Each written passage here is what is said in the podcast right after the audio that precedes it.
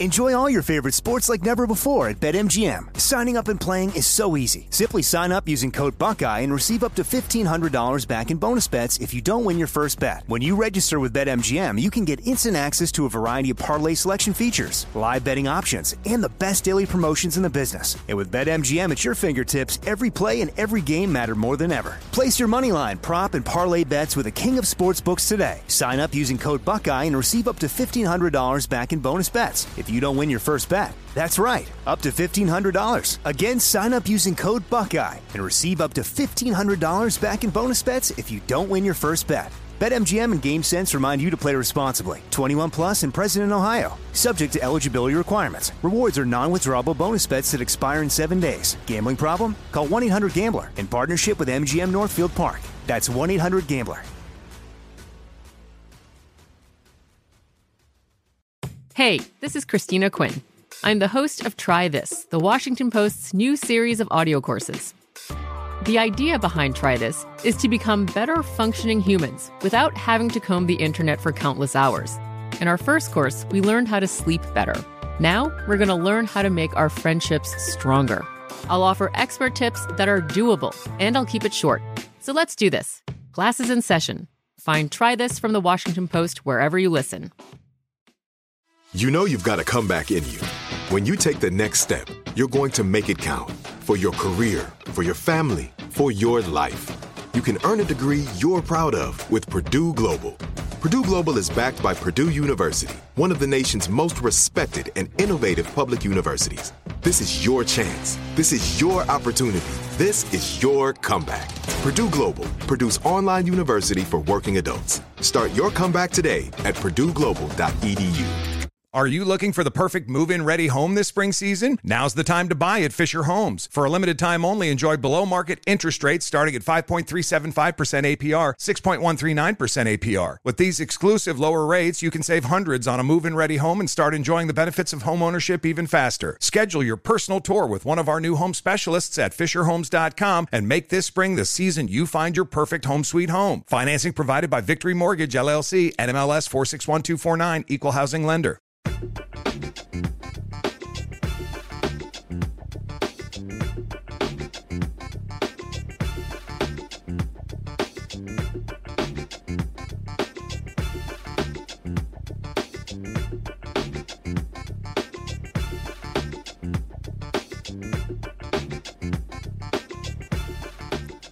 It's Thursday, August 26, 2021. I'm Amisha Cross, and here's what's coming up on Roland Martin Unfiltered. Over 100,000 patients are hospitalized with COVID 19. This is the highest number of hospitalizations since January. And in Florida, an emergency room doctor was selling mass exemption letters to students. The governor of Illinois issues a statewide vaccine mandate. And in Florida, the Texas governor, he, he has vaccine mandates as well, but he's going against all of them, even though we have school districts that are pushing so hard to make sure that students are protected. And a new poll shows African Americans are getting the vaccine at 10 times the rate of white Americans. And the state of Mississippi is now nearly 2,000 nurses due to COVID 19 burnouts and stress.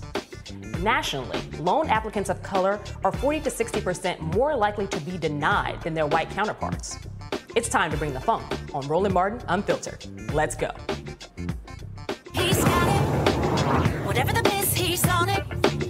Whatever it is, he's got the scoop, the fact, the find. And when it breaks, he's right on time and it's rolling. Best believe he's knowing.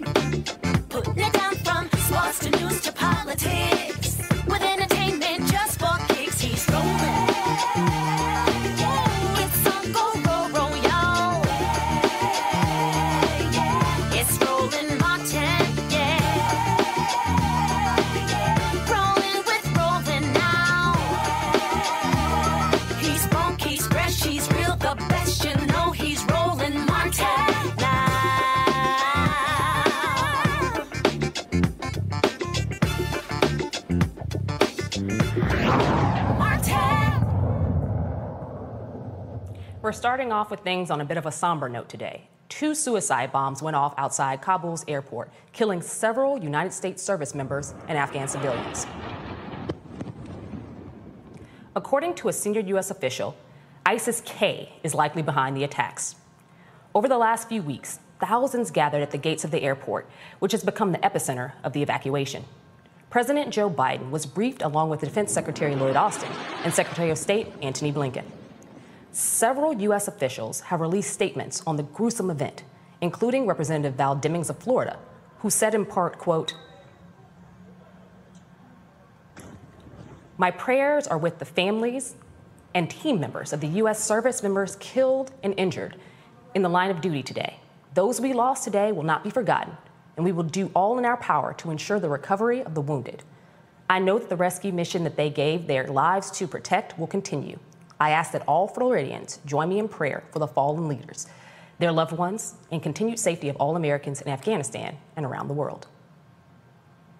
Tens of thousands of people have been evacuated, and the U.S. military and NATO allies from the airport. And Joe Biden, President Joe Biden, spoke to the American public shortly before this broadcast. Take a listen.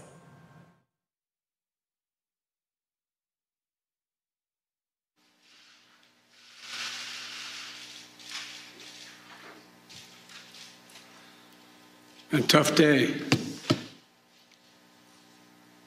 This evening in Kabul, as you all know, terrorists attacked that we've been talking about and worried about, that the intelligence community has assessed, uh, has undertaken an attack by a group known as ISIS K. Took the lives of American service members standing guard at the airport and wounded several others seriously. He had also wounded a number of civilians, and civilians were killed as well. I've been engaged all day in constant contact with the military commanders here in Washington, the Pentagon, as well as in Afghanistan and uh, Doha. And uh, my commanders here in Washington in the field have been on this with great detail, and you've had a chance to speak to some so far. The situation on the ground is still evolving, and I'm constantly being updated. These American service members who gave their lives, it's an overused word, but it's totally appropriate here, were heroes. Heroes who've been engaged in a dangerous, selfless mission to save the lives of others. They're a part of an airlift, an evacuation effort unlike any seen in history with more than 100,000 American citizens, American partners, Afghans who helped us, and others taken to safety in the last 11 days. Just in the last 12 hours or so, another 7,000 have gotten out. They were part of the bravest, most capable, the most selfless military on the face of the earth and they're part of simply what I call the backbone of America. They're the spine of America, the best the country has to offer. Jill and I, our hearts ache, like I'm sure all of you do as well, for all those Afghan families who lost loved ones, including small children, or been wounded in this vicious attack and we're outraged as well as heartbroken. Being the father of a Army major who served for a year in Iraq and before that was in Kosovo as a U.S. attorney for the better part of six months in the middle of a war. When he came home after a year in, in Iraq, was diagnosed, like many, many coming home, with an aggressive and lethal cancer of the brain. We lost. We have some sense, like many of you do, what the families of these brave heroes are feeling today. You get this feeling like you're being sucked into a black hole in the middle of your chest. There's no way out. My heart aches for you. But I know this we have a continuing obligation, a sacred obligation to all of you, families of those heroes. That obligation is not temporary, it lasts forever. The lives we lost today were lives given in the service of liberty, the service of security, the service of others, in the service of America. Like their fellow brothers and sisters in arms who died defending our vision and our values in the struggle against terrorism, of the fall on this day, they're part of a great and noble company of American heroes. To those who carried out this attack, as well as anyone who wishes America harm, know this we will not forgive. We will not forget. We will hunt you down and make you pay. August 31st is the deadline for the final exit from a 20 year war in Afghanistan. 20 years, 2 trillion American dollars. Joining me now is Reecie Colbert from Black Women Views, Dr. Greg Carr, chair of the Department of African American Studies at Howard University, and Faraji Muhammad, radio and TV host. And I'll start with you, Dr. Carr. Um, we're seeing so many new developments out of Afghanistan. Um, it's been unfolding all day. Uh, what are your thoughts on the evacuation as it stands and some of the detractors, the detractors that we've heard thus far, particularly on the right, who are arguing that this was ill planned, ill fated, and are really, in many cases, even asking for President Biden's impeachment or resignation at this point? Well, I think, uh, and uh, I think, Amisha, we can immediately dismiss all of those warmongers. Uh, if Donald Rumsfeld were alive and not in the ground, he would be joining them. But everybody from Bolton to Dick Cheney, the warmongers who got the United States in Afghanistan in the first place, and then in Iraq as well on a pretense, uh, they can all be dismissed because it's all politics. Uh, they are trying to wash their sins. The sin uh, some people would say, Barbara Lee being the one who had the courage to say it in the federal legislature, was going in in the first place. There's no good way to leave an occupation like that. And whether it be Afghanistan, Iraq, or Yemen, or Somalia, or Libya, there isn't a country the United States has occupied or partially invaded during the so called war on terror over the last couple of decades that has been improved as a result. There's no good time to leave. Remember, Donald Trump, in fact, enabled the Taliban in fact, released one of the leaders of the Taliban who's over there right now. And these same people were not uh, clamoring for any resignation now. That's just domestic politics. But as far as developments today, they're entirely predictable. Uh, the government that the United States tried to stand up collapsed. Could it have stayed a little longer? Perhaps. But let's be very clear. Um, th- what happened today is the unintended consequence of a terrible occupation. It had to end sometime. And as you said, $2 trillion, it's enough. It's time to get out. And Reecie, I know that you've spoken spoken about the refugee crisis as it relates to um, a lot of Central American refugees and other groups um, on uh, various networks. When it comes to the Afghan crisis that we're seeing right now, we know that getting out American troops and Americans from Afghanistan is the number one priority for President Biden and for the United States. But what are we seeing happen on the ground when it comes to these Afghan refugees?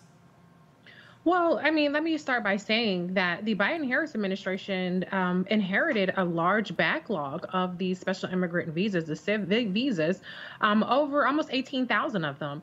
Uh, actually, the Trump administration was sued because they were slow walking the visa processing. And then when you add on the coronavirus pandemic, that obviously also led to a, a crawl um, when it comes when it comes to processing these visas. And so right now there's a there's a catch up game that's happening because the Afghan government that was stood up uh, has collapsed. And so there's a scramble to get uh, as many people out as quickly as possible before the August 31st deadline. And we've seen over 100,000 people have been evacuated up until today without um, any bloodshed. And that was a remarkable, extraordinary feat considering that there is still a war going on. Um, just because the Taliban was able to stage a coup and, and, and disrupt the Afghan government doesn't mean that they have full control over the country. And that's what we saw today with ISIS K attacking, or purportedly ISIS K attacking um, the Afghan citizens. The U.S. Embassy or the State Department put out a warning that there was a security threat. And so at this point, the people who were mostly attacked were, you know, there were some Marines that died and there were some Afghan c- civilians, including children, that died. It's because of the chaos from these terrorists that are still there. And so there is absolutely still a threat to them. I think the uh, U.S. government is, is, is, is staging a remarkable diplomatic feat by working with the Taliban, not giving credit to the Taliban, but they are the de facto government at this point and getting as many people out. And so I, I think we can't we can't we can't um, talk about the situation without acknowledging how much um, effort has to go into this and how much the Trump administration neglected this program and our allies prior to the Biden Harris administration taking over. Good points. Faraji, we heard some very strong things from both Dr. Carr as well as Reese related to how this actually built up and what some of the expectation is further. As it relates to where we go from here, not only in terms of drawing down and getting as many of our people out as possible, um, but also ensuring the safety of the Afghan people, we also think about um, the politics, what this looks like here in America. How do you think this could possibly affect the overall Biden agenda as well as um, elections going into midterms? I mean, this could be a very um, a, a, very serious situation. I want to go back to something that Dr. Excuse me, that Dr. Carr um, had has spoken about. I mean, the United States of America, we has the presence has been in the Middle East for many many years going back to even, you know, George Bush, you know, Jr. We can go even far further back than then. But when we saw that level of presence, um, this is not an isolated incident. The slippery slope that I think President Biden has to consider in this situation is is America, as we currently stand right now, as we currently stand in the world, as we currently stand with troops, with the number of troops that we have available, as we currently stand with the sentiment, the political sentiments in this country, are we able to have a very tough talk? Can we have that tough talk and then be prepared to to to follow up that talk with any type of military action? That's going to be the big question, that I think that is going to be uh, challenging the Biden administration right now. If if things continue to escalate the way they are going, should we expect a war on the horizon or some type of military action?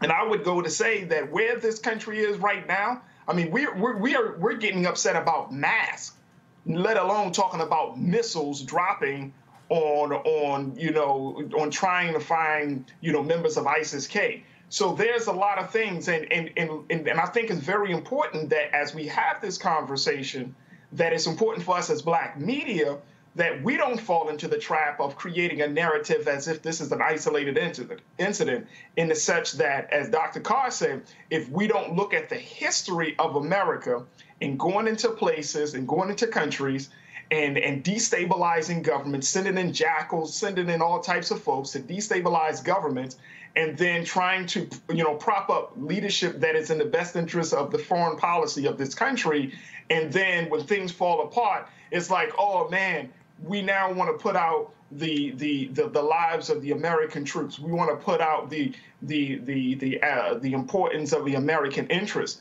And, and I think that we need to make sure that we don't fall back into that trap because we've seen this playbook time and time again. And and you know we, we got to ask the question. I'm with Dr. With Reese. We got to get out, get out of the situation as it is. That way, we don't have to continue to spend an exorbitant amount of money. We don't have to lose any more lives of our troops, whether they're black or white. And we can get on the business of getting our country together because we're not together to create, to wage any type of military action against another country. And before we have to move on to another topic, Dr. Carr, I want to come back to you on this. Um, the United States has largely had a, an image that was disrupted over the past four years with the previous presidency. And internationally, that set us up in a very bad place on a world stage. Today, how are our European allies specifically, as well as other allies who have helped us um, during our during our occupation of, of Afghanistan, how are they feeling about how all of this is shaking down? Has America created its own detriment in terms of those allegiances and those partnerships. Well, of course it has. Uh, the, the global map is being redrawn. Uh, I think to understand Afghanistan, we have to put it, as Raji just said, in a context, a long view of history. Well, not a long view, uh, maybe the last century three quarters of a century. We're still Mm-hmm. dealing with the fallout of World War II. World War. II was the last time you saw a unified global effort against fascism. That was, of course, the Nazis and then uh, Italy. And, and then even Japan gets pulled in that. That's a little different. But post 1945, which is when you see the creation of the North Atlantic Treaty Organization, NATO, and the Warsaw Pact countries around the Soviet Union, that's when the fight really has to be anchored.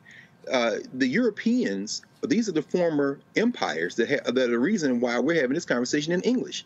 England, France, uh, even Germany to a limited degree. But these are the folks who had invaded other parts of the globe and who saw their empires shrink and crumble. So after World War II, you see the rise of anti-colonialism, you see the, the independence movement in Africa, the Caribbean, Latin America, and you see the Soviet Union attempting to maintain some control in that region of the world, playing the quote-unquote great game in the so-called Middle East. And you see the United States then begin to engage in this Cold War with the Soviet Union with the allies from NATO. What does that mean what does it have to do with today? Well, remember that the United States fought a proxy war in Afghanistan against Russia uh, using the Mujahideen, uh, using Osama bin Laden, using folk who then felt themselves betrayed when the United States, having neutralized what they thought the Soviet Union uh, and then Russia, uh, withdrew.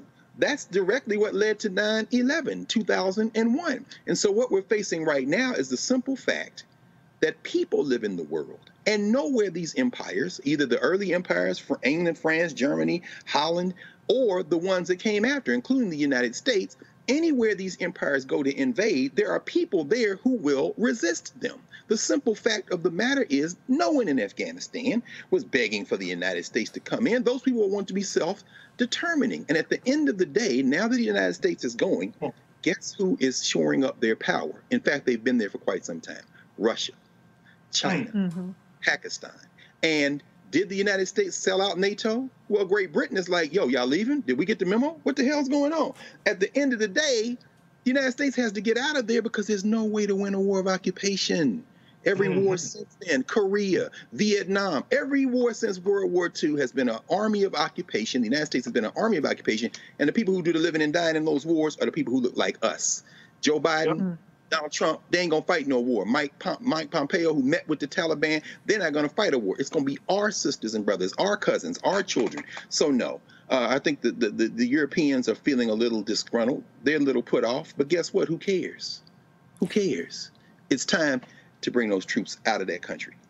Absolutely. I think that many across America would actually agree with you, especially those who, as you spoke of, look like us, who have lost many, many brothers, sisters, and generations in this endless war. Uh, switching gears, the number of COVID cases are steadily rising as the highly transmissible Delta variant rips through the United States.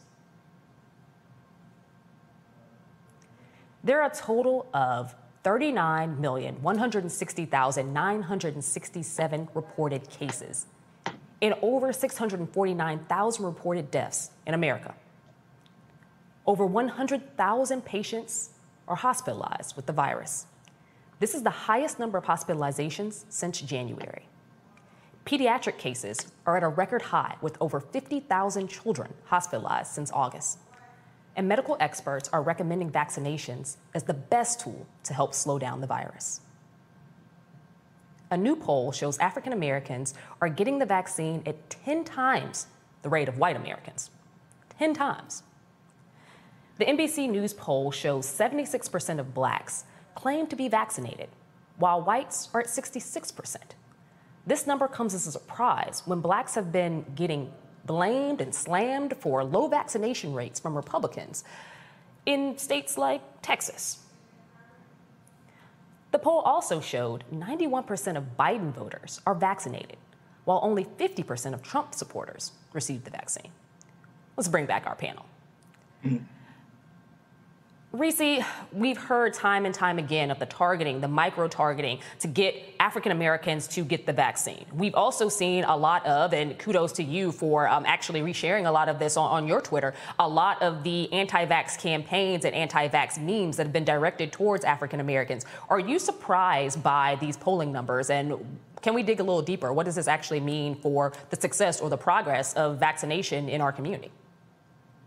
Well, I'm not surprised by the numbers, but I'm going to say something a lot of people are going to be pissed off about. But um, the numbers are BS because this is polling data that is completely out of step with all of the public health reporting that's been done by individual states and by the CDC. And so um, people don't lie about being vaccinated. Go get vaccinated. Get the shot. If you only want one shot, get the Johnson and Johnson vaccine. Um, you're going to have to do a booster in eight months, regardless of which vaccine that you have. But um, you know, I it, what to me what the poll shows is that people understand the societal impacts and maybe perhaps the way it looks to say that you're unvaccinated. And so that's why you see such large numbers of people saying they're unvaccinated when the public health data just does not support that. There's no reason for the CDC or for the individual states to lie about the vaccination rates by race and by demographic. And so I think people are more incentivized to not tell the truth in a poll. But I am encouraged to the extent that it seems like people are recognizing that being vaccinated is something that they should be doing. And if they haven't already done it, perhaps they're making plans to do it. This Delta vaccine, I mean, the Delta variant is incredibly serious, and the ramifications of not being vaccinated outside of the possibility of getting COVID, being hospitalized, hospitalized, hospitalized or dying are starting to be much more financial in, in, in impact in terms of higher insurance costs or losing your job. And so, I am encouraged, at least, that some people are, are recognizing, hey, I should be vaccinated. At least I'm going to say I'm vaccinated. But it's not encouraging if people aren't, in fact, following through and getting vaccinated. And so, yes, I you mentioned the disinformation campaign that is playing a huge role in the hesitancy or the resistance to it, and it's something that we are being targeted with. So we still have to continue to to to, to scale back. I don't agree with blaming Black people for um, the the rise of COVID. Obviously, we don't make up a large enough a proportion of the population to be the cause of the spread, but we still have a responsibility to continue to talk to our family and our friends and make sure that people are following through and actually getting vaccinated instead of just saying they're vaccinated. Absolutely. And Dr. Carr, we know that one of the big reasons that a lot of people said they weren't vaccinated was because the vaccine was experimental. Now that the Pfizer vaccine has full FDA approval, we've seen places across across government, um, from city government to state government, that are now requiring employees to actually get vaccinated, as well as um, many many schools requiring teachers and such, and students who are old enough to actually get the vaccine to get the vaccine. Same thing that we're seeing at university levels. And to Reese's point, we've also seen. Um, um, we've also seen in many cases people lose their job or have the threat of losing their job should they not get vaccinated. Do you think that this approach, this move from the carrot incentives approach that started off uh, a couple months ago or so to now a more punitive stick approach, do you think that this is going to work and it's really going to help set America on pace with where we should be in terms of our vaccination efforts? Oh, uh, yeah, Michelle, I think it's going to have to be the stick. I mean, and we've been saying that from day one. Every expert, every medical expert that's been on this show has let us know well over a year ago that when this thing finally got developed, and then late last year when it was unveiled, that there was going to be a stick. We were talking about everything the possibility of COVID passports to COVID sections in restaurant or, or, or vaccinated sections in restaurants. We knew this day was coming. I mean, right there, your homies in Illinois. I mean, the governor, as we know, said, you know, you're not coming to teach, you're not coming to go to school, K 12 or higher ed, without being vaccinated. We knew the stick was coming. And, and, and I agree, Reese, 100%. You're absolutely right. The, in the war of misinformation, folks at least saying they're vaccinated, even if they're not, understand you should get vaccinated. And we, of course, know, Lieutenant Governor of Texas, Dan Patrick, you know, white nationalist, is saying you're gonna blame black people, and your shovel mouth boss is out there trying like hell to ban people uh, from making decisions at the local level about uh, approving or, or, requiring people to be vaccinated. That means that it really isn't about whether or not the FDA approved the vaccine. That's really probably not going to move the needle one way or the other. But the stick the possibility that you about to lose your job might be the thing. but it's not going to be because people say, well, "I'm waiting for the FDA." Really? You, now y'all trust the? Oh, you trust the FDA now? You know what? Mm. Just just bring the stick. This, some people only use the stick. and, and, Faraji, I, I, also have one for you. Um, we know that, to Reese's point earlier, at the end of the day, there are many people who just aren't being honest in these polls when asked have they gotten the vaccine or not, be it whether it's shame or otherwise. What we do know from CDC data, from hospital data, from clinic data, from pharmacy data, is that one of the largest portions of people who have not yet been vaccinated are African American young males how can we how can we push up those numbers? How can we get more young black men, millennials and otherwise, to actually get this vaccine? Stop lying to people. I mean, it starts there. This, this this whole process, and I think that also there's this huge fear campaign against the quote unquote the unvaccinated. It sounds like something out of a you know, Walking Dead type of uh, you know post-apocalyptic type of film where now you're unvaccinated. You're vaccinated. You you know, if you're unvaccinated, we don't want your kind here. Look at what is happening in this country and look at the damage that it's doing to the American people. And it's interesting that these numbers are coming out with this poll um, showing that black folks are at the top or, or more, you know, vaccinated.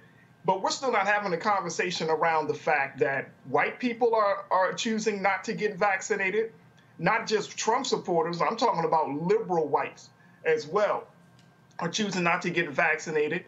Um, this campaign cannot just be focused on getting black people vaccinated. And I just got to disagree with the fact that you got to bring the state. This is the this is going to be a problem, folks. This is going to be a declaration of war. People should not have to feel like they're going to lose their job because they are deciding to make a health care decision that's, yes, that affects other people. But if they're wearing a mask, if you're staying socially distant, then why should you do, have to lose your job? For example, you know, there was a CNBC put out a report just a day or two ago saying that Delta Airlines was planning on pushing up the, the insurance costs for the unvaccinated by $200 a month. What mm-hmm. in the hell is that about? So you're going to penalize somebody for vaccinating that shows that Dr. Fauci said just recently, he said this in an interview that because of the Delta variant, folks, I'm not making these numbers up. He said that the Delta variant, the vaccination effectiveness against the Delta variant went from 91% to 66%. But Faraji, that doesn't well, mean that, that doesn't elicit the response that I think that uh, you might be alluding to. That should not make people not get the vaccine. What we do know no, is that the more people who don't have it, the more often these these uh, the, the, mutations can occur, and that's how we got something like the Delta variant. That's how we will get more variants. What we have to do is ensure we get more people vaccinated. Therefore, there won't be enough body host for these variants to actually attach to and morph into things that make it harder for us to control. I hear you. And what I'm speaking of, really, uh, um, Arnisha, Armisha, is that we're talking about the the the, the cost that now is taking place in the workplace, the cost that's taking place among the citizens of this country. And and and there that that has to we really got to look at that. Do we want to go down that road? We already have. For, Faraji, we already tax people. We, have, we already tax people who are smokers at higher rates. That's part of their, their insurance. It is. We also tax people at higher rates who have obesity and, and other and other things that you know many in the medical profession could consider preventable. So this isn't exactly a new trick. Here's the problem. Here's the problem. Does that stop people from smoking? Has that stopped people from gaining weight? No. So if we're talking about having a, a, an approach about this, you're saying you asked me originally, how do we get black men to get to, to get vaccinated? Empower people to, to to make the right decision, to afford their for the best uh, for their health care needs and for their families' health care needs. You shouldn't have to beat people over the head. As long as people look, I'm a I'm a mask advocate. I double mask. I stay away from people. I do all of those things empower people, and let's present other information out there that we've been talking about. I know the CDC came out with two big announcements. One saying that pregnant women can be vaccinated, the other saying that those who are immunocompromised. How come we're not having conversations about strengthening the immune system? How come we're not having enough conversations about making sure that the numbers that we just presented here that those numbers, you still you have a lot of people that have survived COVID Let's look at, well, what did you do to get into a better space? How were you able to survive COVID? So all of these things are important. But if you keep beating people over the head about this vaccination, you're going to create a war in this country that the country is not prepared for, whether socially, economically, and hell, we're now seeing it educationally, bringing our children in. This is not the war that we need to be waging against each other at a time where this country is already is under great judgment and, and is already dealing with the issues. There should never be a war on experts. There should never be a war on science. Um, with that being said, we're going to go to the next story. Illinois Governor, the Illinois Governor, J.B. Pritzker, my home state governor, he issued a statewide vaccine mandate for education and healthcare personnel. Democratic Governor J.B. Pritzker's executive order extends to eligible students and includes an indoor mask mandate for everyone over the age of two. Those who choose not to get vaccinated will undergo weekly testing in a news conference, the governor responds to a reporter attempting to spread misinformation. Take a listen. Morning, and parents were crying, screaming like, "Oh my God, my, you know, as, as governor, you should try and calm people's nerves, maybe, or can you? Because they're a low-risk group, students. Amy, as a supposed reporter, you should probably stop the misinformation. We are done here. Thank you. Thank you. You know how you prevent schools being from being closed? You stop complaining about mask wearing. Okay, Jordan. Look like send me some studies, please. It's called Oh, Google. uh, Give it a me. quick Google. I'm going to take the podium again and just respond to that. Let me just say this. You are spreading misinformation. I wish you would stop spreading misinformation. You come in here with a political agenda and you spread misinformation, and I just think you should stop. We now need to protect our children. We need to protect the people in our communities, parents, grandparents, teachers. You are working against that. I And it wear is a mask every extremely upsetting Every day I wear a for all of us who are trying to keep the rest of the state safe. It's important to note that 95%, 95% of COVID deaths in Illinois were among the unvaccinated. The American Federation of State, County, and Municipal Employees Council 31, the state's largest union, is challenging the mandates. The state's biggest teachers union is in support of the new executive order. Illinois currently has 1,503,063 reported cases and over 26,000 reported deaths.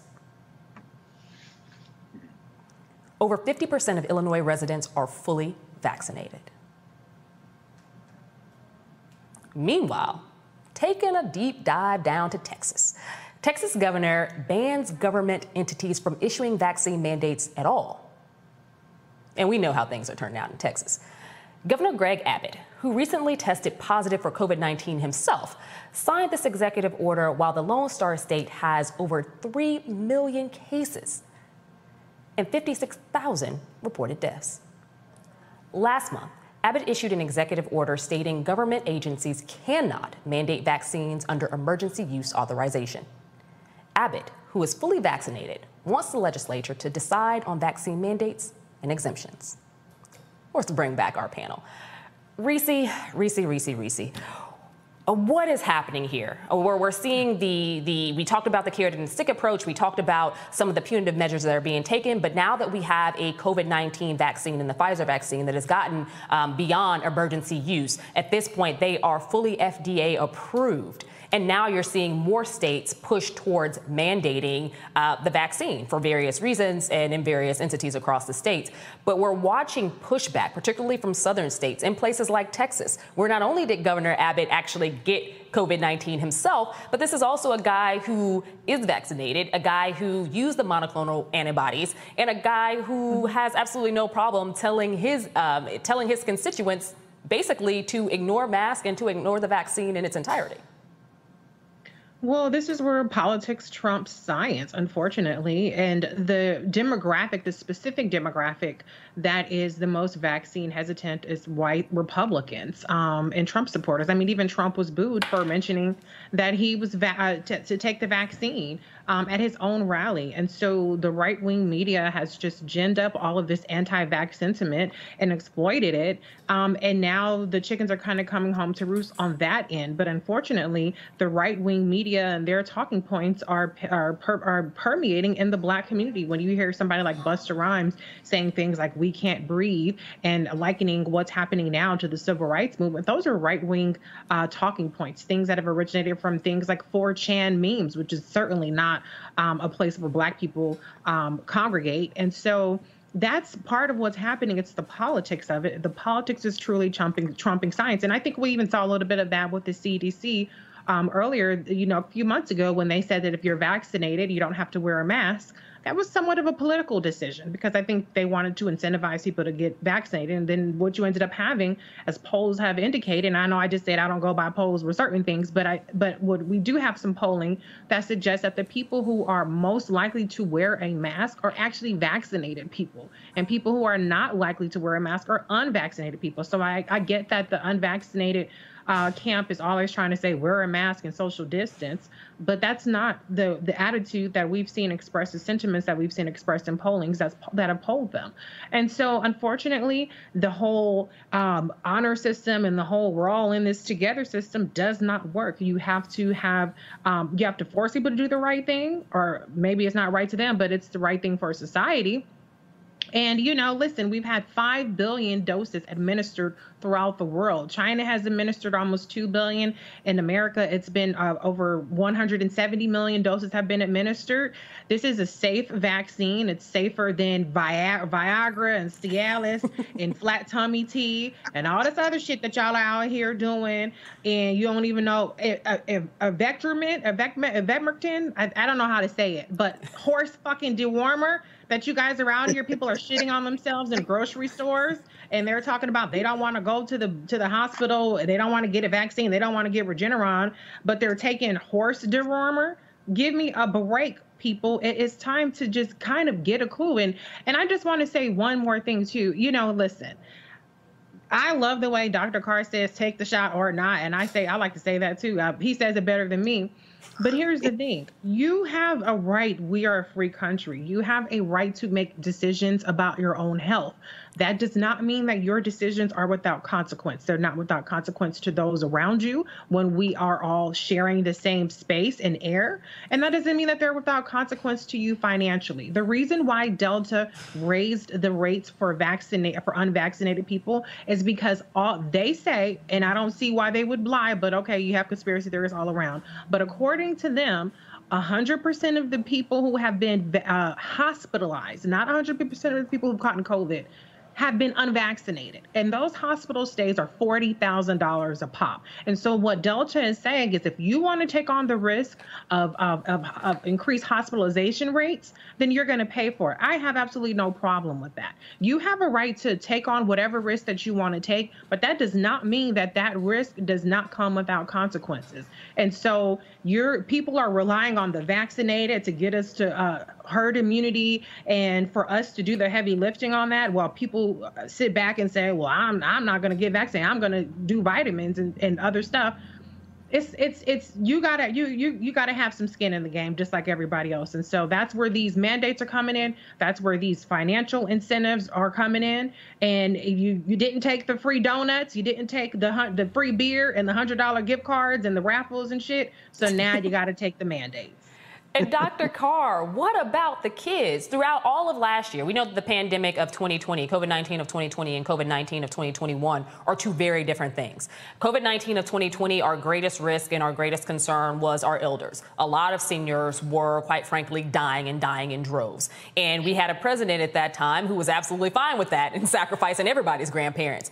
Now we have a president who has gone out of his way to develop a pretty comprehensive COVID 19 outreach and engagement strategy. And and make sure that the vaccine is readily available to honestly anyone who wants to take it. Now we've moved into a phase where we're seeing children incubated five, seven, ten, toddlers, even, and in some cases, babies. What will it take for the American public to realize that your personal liberty, though you have it, does not mean that you also have the ability to infringe on somebody else's health rights? Well, Alicia, I don't know because you know I know sometimes maybe folk, some folk may get tired of me saying it, but this isn't a nation. There's no such thing as the American people. we live on the same continent. We live under the same government, federal and state and local government, but there's no common culture. We have to understand that. And, and I think uh, what Faraji said, I don't think that metaphor is uh, too strong when we use the, that three letter word war. Because now you've got children whose parents are hardcore anti vaxxers who won't wear masks, as Reese said. And the re- reports of those children going and breathing on other children. See, that's an ass whipping for you. That's an ass whipping for you.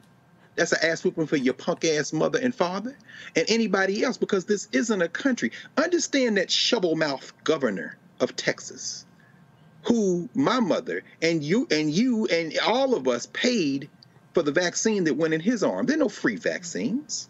This hmm. is the, the, the, the, the pharmaceutical companies are making billions in disaster, people make profit. In Afghanistan, Betsy DeVos' brother Erik Prince is charging $6,500 a pop to get on chartered planes to leave Afghanistan. Nobody misses a crisis to make money. That shovel mouth governor should never have put that needle in his arm if he thought that he was the governor for the common good, but there is no common good. That's only him running for president in 2024, trying to rally his white nationalist base and gambling that enough of them hillbillies will be alive to vote for him in 2024. Just like that cosplay governor of Florida in those intentionally ill-fitting suits playing a country bumpkin is betting that when he runs for president, enough of his hillbilly supporters will be alive to vote for him. They are literally putting their politics ahead of anything because there is no common concern because there's no American people. There's only politics and individuals with their individual agendas. And so I don't know what it will take. It might just take death.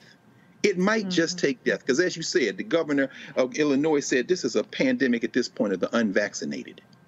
And Dr. Carr, since you led into it, we're going to get right to it. In Florida, an emergency room doctor gets ousted after selling $50 mask exemption letters to students.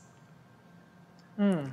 Dr. Brian Warden, physician at Capital Regional Center in Tallahassee, offered letters to medically excused students after the mandate was required. Warden's services come after Leon County School District superintendents wanted a stricter mask mandate after an increase in COVID cases. Nine Florida county school districts are fighting Governor DeSantis' mandate and requiring masks in their classrooms. I'm going to lead off with you on this one, Faraji. Um, when it comes to the defiant student leaders, the superintendents, the teachers, the principals who literally want to protect the kids in their classrooms, we're seeing this standoff between those entities and the governor. How do you see this playing out? It's not playing out well at all. This is not going to play out well at all. here's the thing I don't understand. My my you know last year my son went to school and they had decided to do in-person and online and online learning. And when we decided to put him in, they had a smaller number of students in the classroom, 11 students or a little bit less than 11.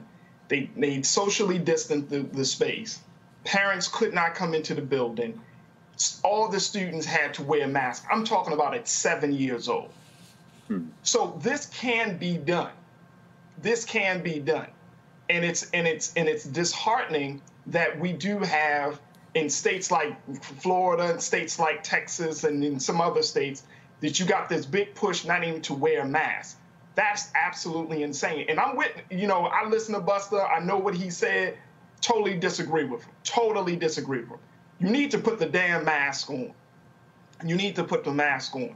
And I think that as we have this conversation, I, am you know, I remember just reading a report earlier this week from the Washington Post, and on that report, family, it said Biden receives inconclusive, inconclusive intelligence report on the origin of COVID-19. In that report that the president had asked to do over a 90-day period, they cannot, and this is the intelligence community have said that they could not determine the origin of COVID 19. Now, what does that say to you? Because I'm putting it out there to folks to, to really, you know, uh, to let it marinate and analyze. What that says to me is that this country does not have a real grasp of where COVID 19 has come from. They can't even say it's from Wuhan. they can't even say if it's from Fort Detrick or any other place. They don't know. The intelligence community, some of the brightest minds of our of our country, right? They don't know. And as we, for me, as I read this report and I read how this thing plays out, I'm saying if they don't know, then folks, then that puts us in a very, very serious position where we can't definitively say this will work and that will work because we don't even know the origin of a situation. So I just wanted to put I just wanted to put that out there.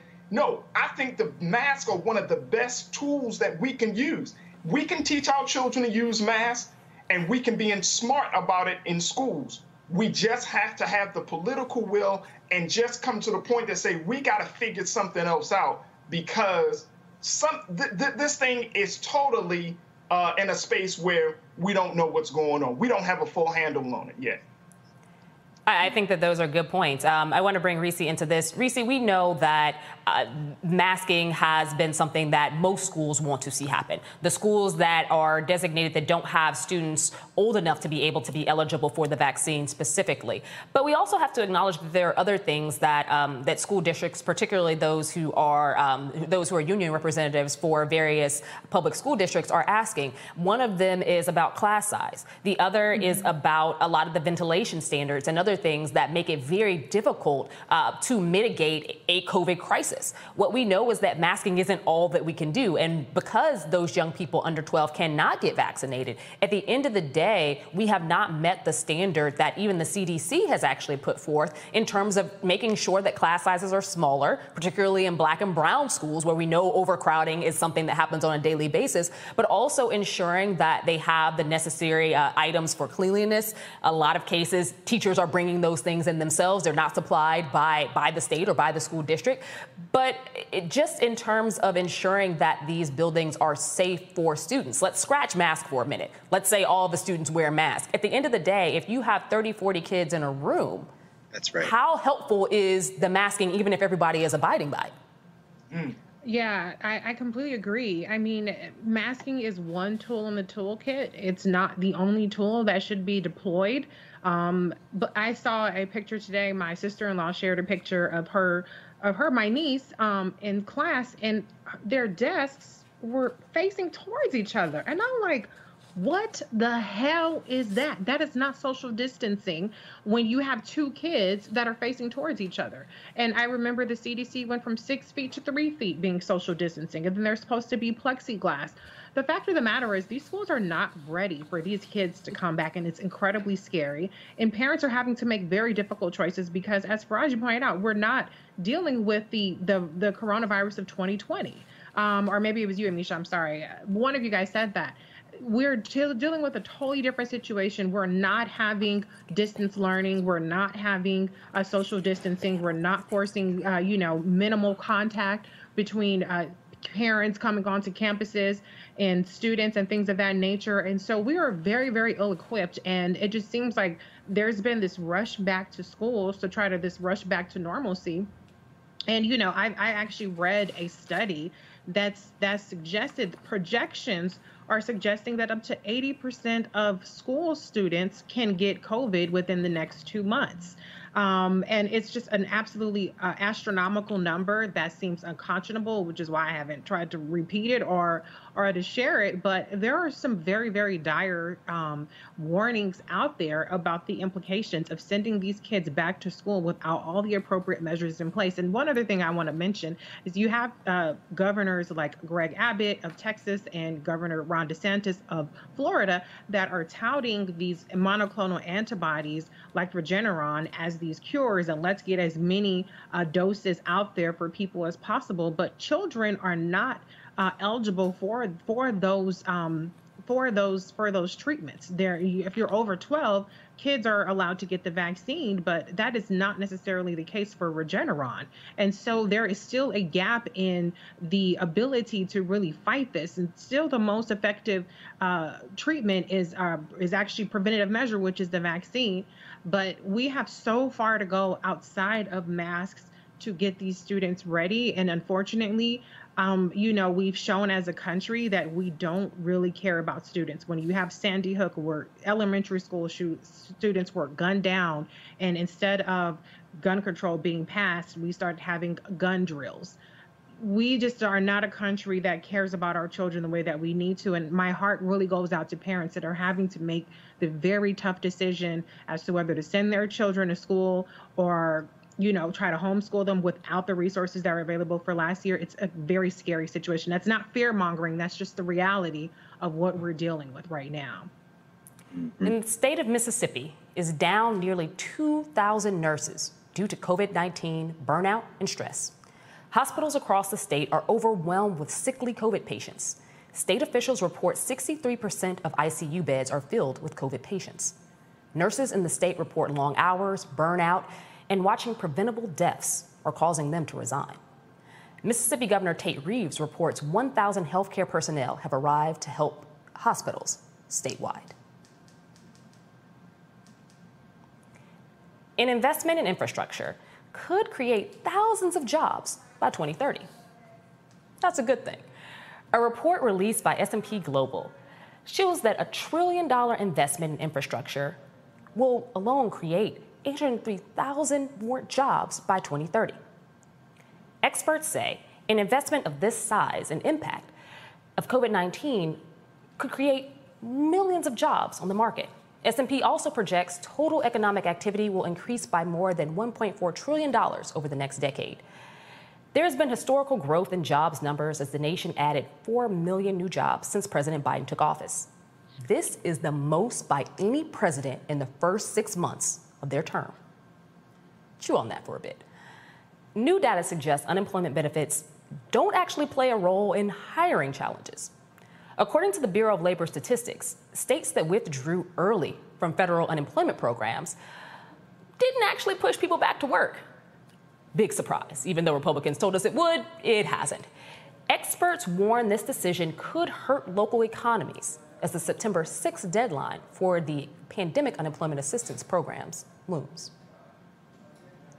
Officials say nearly 7.5 million Americans will be affected. However, the Biden administration is encouraging states with high unemployment rates to use those federal funds provided by the American Rescue Plan to keep benefits flowing past the September 6th deadline. And researchers say that seven in eight people struggle to find jobs after being forced out of unemployment. Joining me now is Kristen Broady, PhD Fellow in Metropolitan Policy Program, the Brookings Institute. Welcome. Thank you for having me. Absolutely. So, we would like for you to break this down for our audience. We know that there have been several conservatives across multiple states, pundits, talking heads, political leaders, and the like, who honestly believe that the Biden administration was providing too many gimmies in terms of extended unemployment benefits for individuals. They thought that that was keeping them from work. They saw the hiring signs in front of bars, restaurants, retail shops, and the like, and decided that they were just going to not take the state unemployment benefits because the idea was that these people were basically living high off government funds and would go immediately back to work after those funds were gone. That is not what we're seeing. Can you explain what is happening and how are these people surviving now that they no longer have extended unemployment benefits? So there, there are a couple of issues. Um, if you think about this, this pandemic started last year, right? So during that time, people left where they were. They moved in with family members. People um, couldn't afford their homes. They had to go and take care of loved ones, or they they wanted to take their children somewhere else, especially in very expensive metropolitan areas. Think about New York, Chicago, San Francisco. If you don't have a job there, or if you don't have to go to work, if you're working remotely, why would you stay there and, and pay that expensive rent if you could go somewhere else and live with family members, right? A lot of people relocated. And so they're still there. They have obligations in these other places. It's not just that people are still sitting at home waiting to go back to the same job that, that they had. Some of those small businesses closed down and don't exist anymore.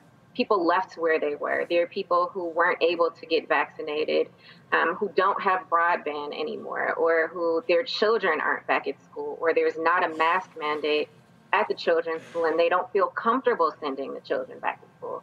There's so many reasons why people haven't gone back to work that have nothing to do with unemployment benefits.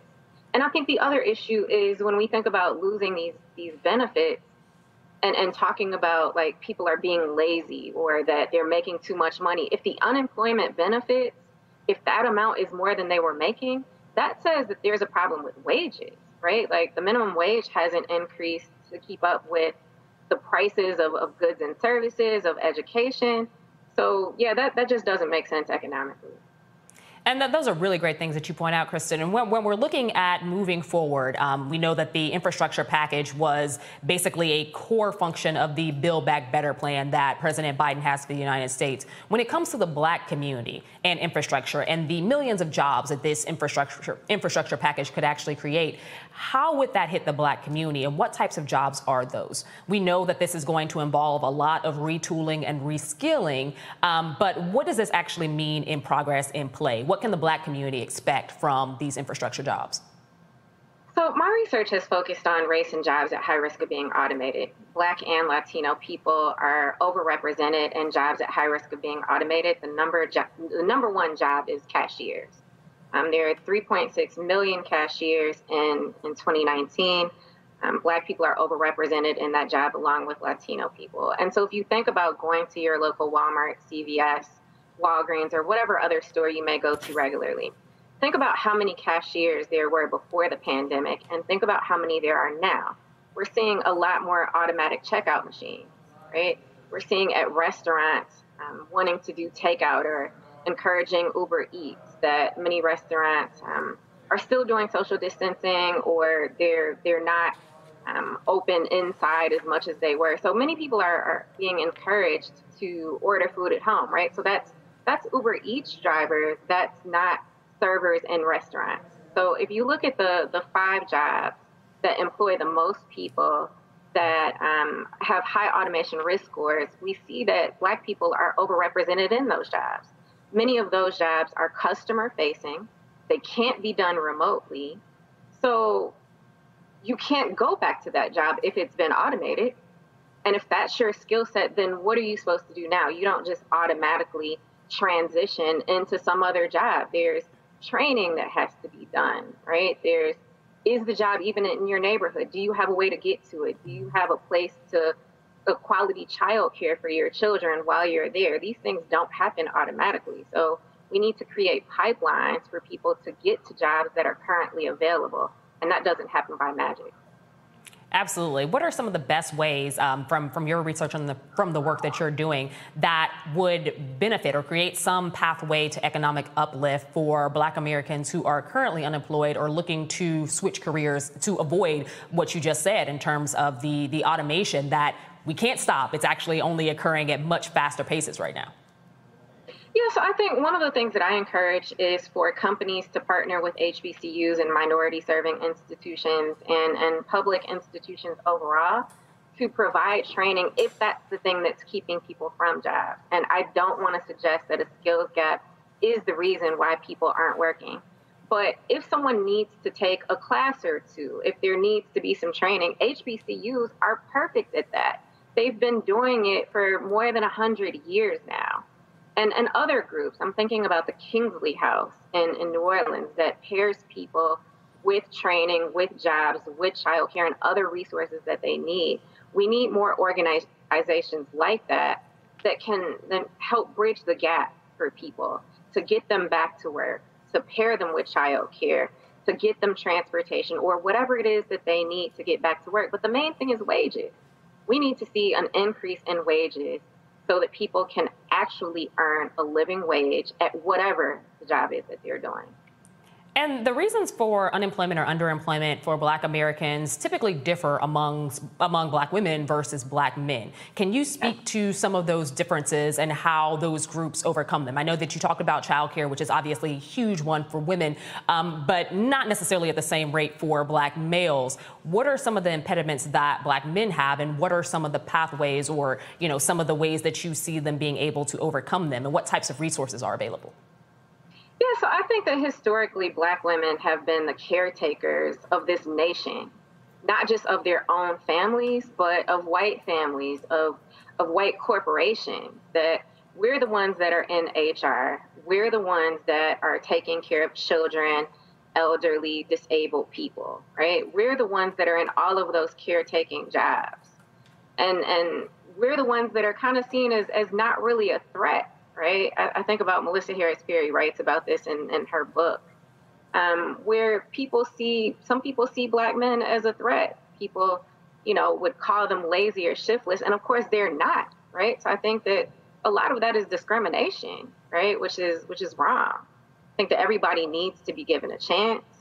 If it's a matter of training, transportation, whatever the, the case is, that we need to provide opportunities for everybody that is ready and willing to work and find individual policies for different cities and states to figure out why aren't people going to work? Is it wages? Is it training? Is it transportation? Is it that the job doesn't exist in their neighborhood anymore? It's not just a national policy. We need to look at individual areas and figure out why people are not going back to work and build up black communities and black businesses help bridge that gap. And Kristen, we have to go to break, but we'd love to have you back on. Definitely going to be in contact. Still to come on Roland Martin Unfiltered. Hip hop icon Fab Five Freddy will be here to talk about his directorial debut, The Grass is Greener, in an in depth look at how the war on drugs was really a war on people of color. And are there really hidden biases in home mortgage approval processes? Stay with us. You're watching Roland Martin Unfiltered. I believe that people our age have lost the ability to focus the, the, discipline on the art of organizing. The challenges, there's so many of them and they're complex. And we need to be moving to address them. But I'm able to say, watch out, Tiffany. I know this road. That is so freaking dope.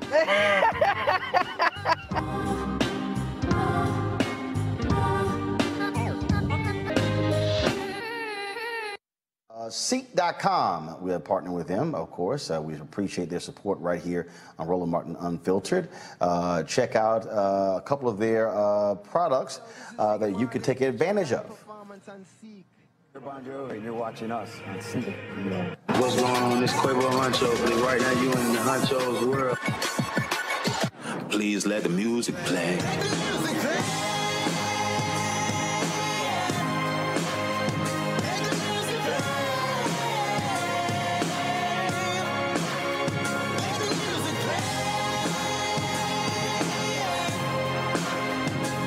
Uh, Seek.com video by using one of their uh, virtual reality headsets. All you do is just pop your phone right here uh, into the VR headset and enjoy the content. Uh, you can also uh, take advantage of uh, their 360 degree headphones. these headphones here come in a couple of colors, black and gold, but then also all gold. And so you can check these out. If you want to use our promo code to get a discount, it's RMVIP21, RMVIP21. Uh, then, of course, a, a, portion of the proceeds comes back to Roland Martin Unfiltered, uh, which allows for us to fund the show. And so, uh, this is a black-owned company, and we certainly believe uh, in supporting black-owned companies. Uh, Mary Spiel is the founder, uh, and so again, go to Seek.com and use the promo code RMVIP21 football bands, and one of the best fan experiences in the country. The Cricket MEAC SWAC Challenge kickoff returns to Atlanta on August 28th, along with special guests, College Game Day. Then Alcorn State takes on North Carolina Central with conference bragging rights on the line. Center Parc Stadium is the place to be on August 28th. Come tailgate all day before enjoying a primetime matchup on the gridiron. You don't want to miss this. Check out MEACSWACChallenge.com for more information.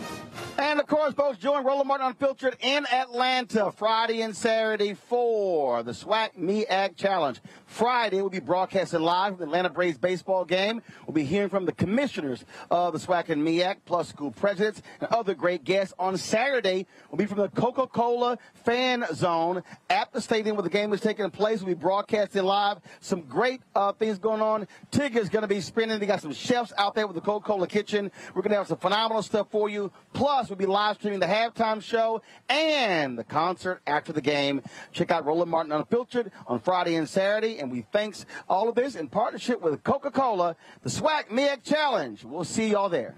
Floyd's death hopefully put another nail in the coffin of racism. You talk about awakening America, it led to a historic summer of, of protest. I hope our younger generation don't ever forget that nonviolence is soul force. Priceless.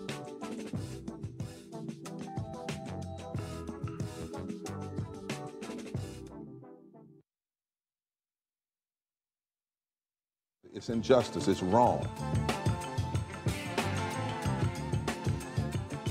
I do feel like in this generation, we've got to do more around being intentional in resolving conflict. You and I process. haven't always agreed. Yeah. But we agree on the big piece. Yeah. Our conflict is not about destruction. Conflict's going to happen.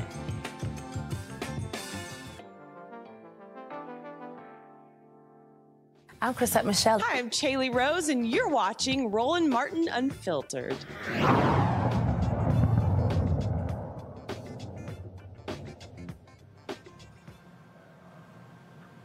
The American dream purchasing a home.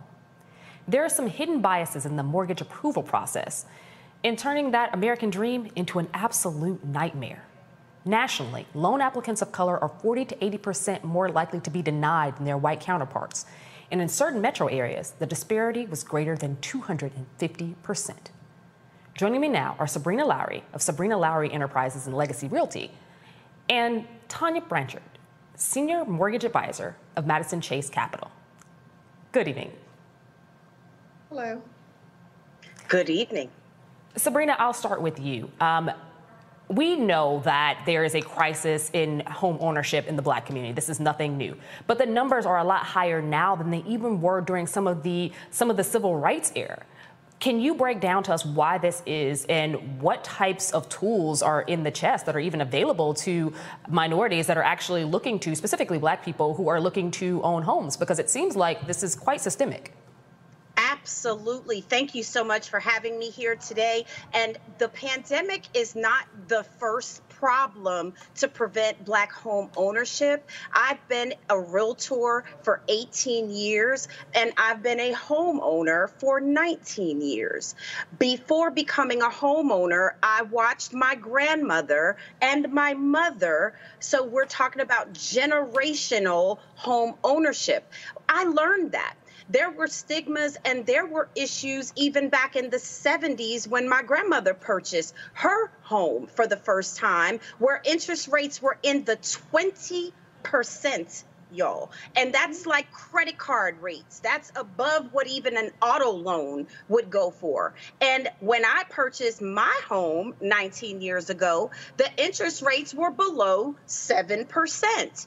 Now, here we are in a pandemic, and the Fed decides we're going to keep these interest rates low. They're at the historically lowest they've ever been two, three, and four percent across the board.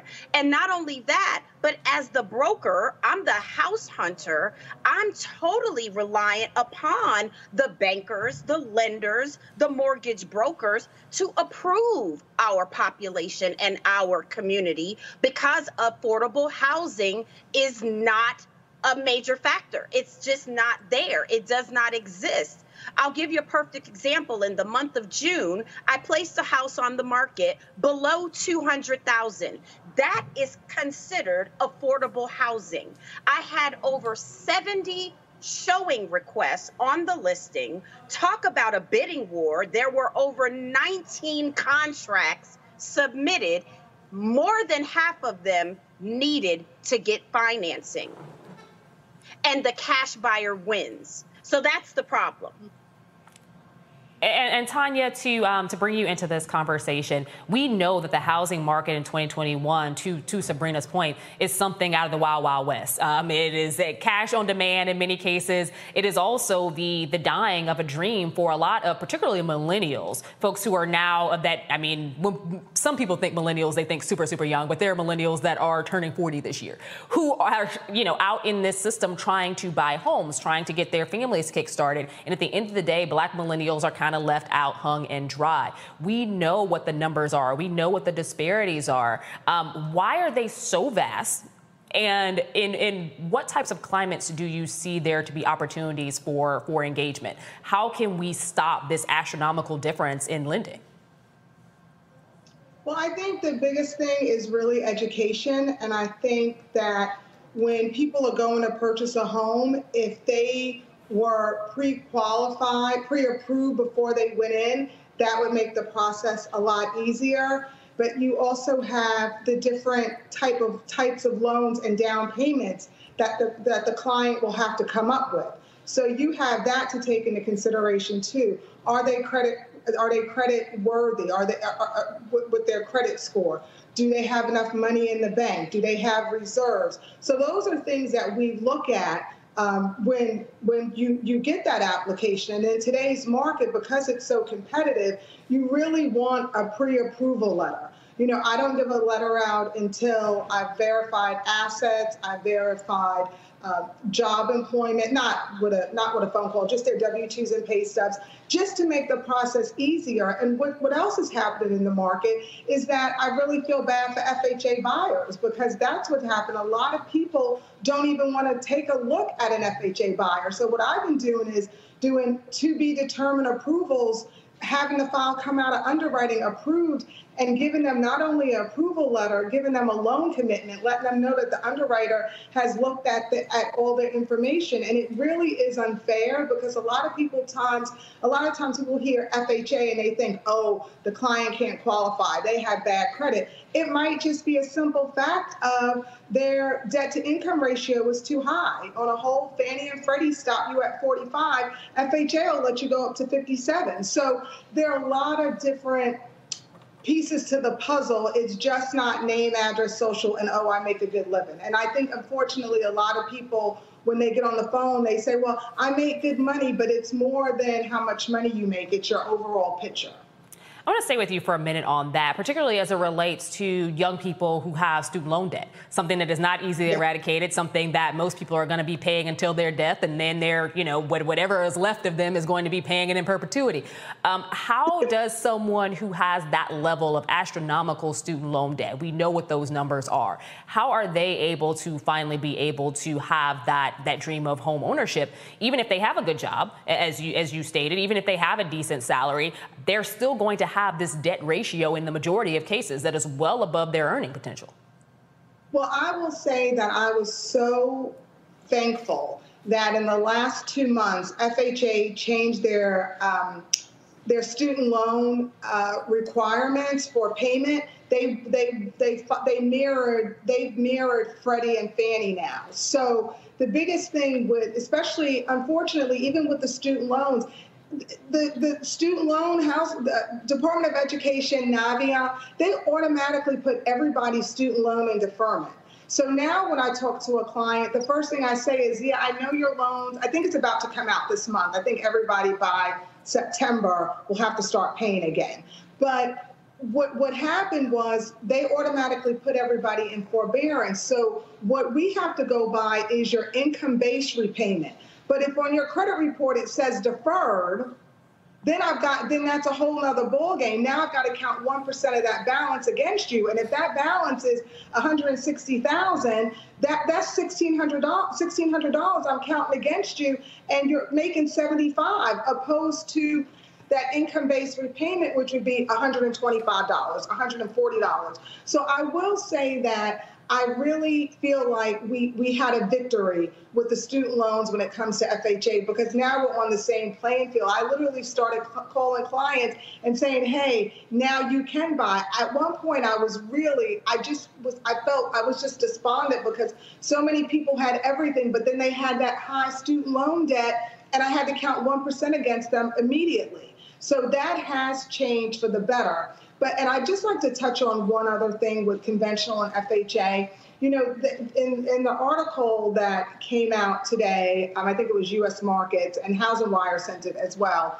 They talked about conventional financing requiring a 620 credit score. That's really a fallacy. It's not true. Although you it only requires a 620 credit score, the chances of me running you through automated underwriting with a 620 credit score I would say nine times out of 10, I know it's going to be a denial, but even, even take that, let's just say I got an approval. Mortgage insurance for conventional is based on credit score, and we do everything in 20, 20 point buckets. So a 620 credit score, even if I got you an approval, FHA monthly MI is 0.85. If you with a 620 credit score, the monthly factor for MI would be well over 2%. Well, probably be 3%. And so that's another disparity that they don't talk about. Don't tell me I can qualify for a 620 conventional loan when in reality, now that's where I'll say the algorithms are really off and you, you don't really get a qualification. But then if you do, I have people with a 700 credit score and sometimes I have people in, let's just say 660. 660 is a, a, solid score. It's really fair, but nobody with a 660 wants to hear that. It's a solid score, but in reality, the mortgage insurance is higher than FHA, so it so it makes your payment higher. So sometimes you have to go FHA just so your lo- your mortgage insurance is lower. So there are just a lot of factors, and I know I'm sorry I went off on a little tangent there, um, but there's so many more things that we have to take into consideration. It's just not about credit score because a 620 on a conventional, the only person that would really get that approval, and see, even with Fannie and Freddie, with a 620, they want two, three years of trade lines. And with a 620 score, most of the time you don't have three years, you're just starting out. Can I piggyback on that, absolutely, ladies? I absolutely want to let Tanya know because we are business partners and we have been in this industry for years, collaborating and seeing how deals can fall through in the ninth hour. And I have yes. had very bad experience, y'all. When I have a client, I am the house hunter, remember? So they see Tanya first. And if Tanya says they're approved, I'm banking on a win. But when they go yes. through that underwriting process, which is them flipping through your papers and digging through your assets, and they pull your credit again the day before closing, and then you get a denial letter, which means I'm not going to closing. They're not going to closing. And that's yet another black homeowner that does not exist. Sabrina, uh, with the work that you do, are you going through and also doing um, educational workshops and trying to get people abreast of what some of these challenges happen to be? Because there are a lot of folks who are entering the housing market who may not come with all of the tools or the understanding of how this works, who may not have had relatives or family members, a mom or dad who actually was a homeowner. We have to be honest that a lot of people within our demographic, um, they have been lifetime, lifetime renters. So just going through this process for the first time can be quite overwhelming. Uh, what types of resources have you been providing for those individuals? Thank you for asking. They get a legacy toolkit from me.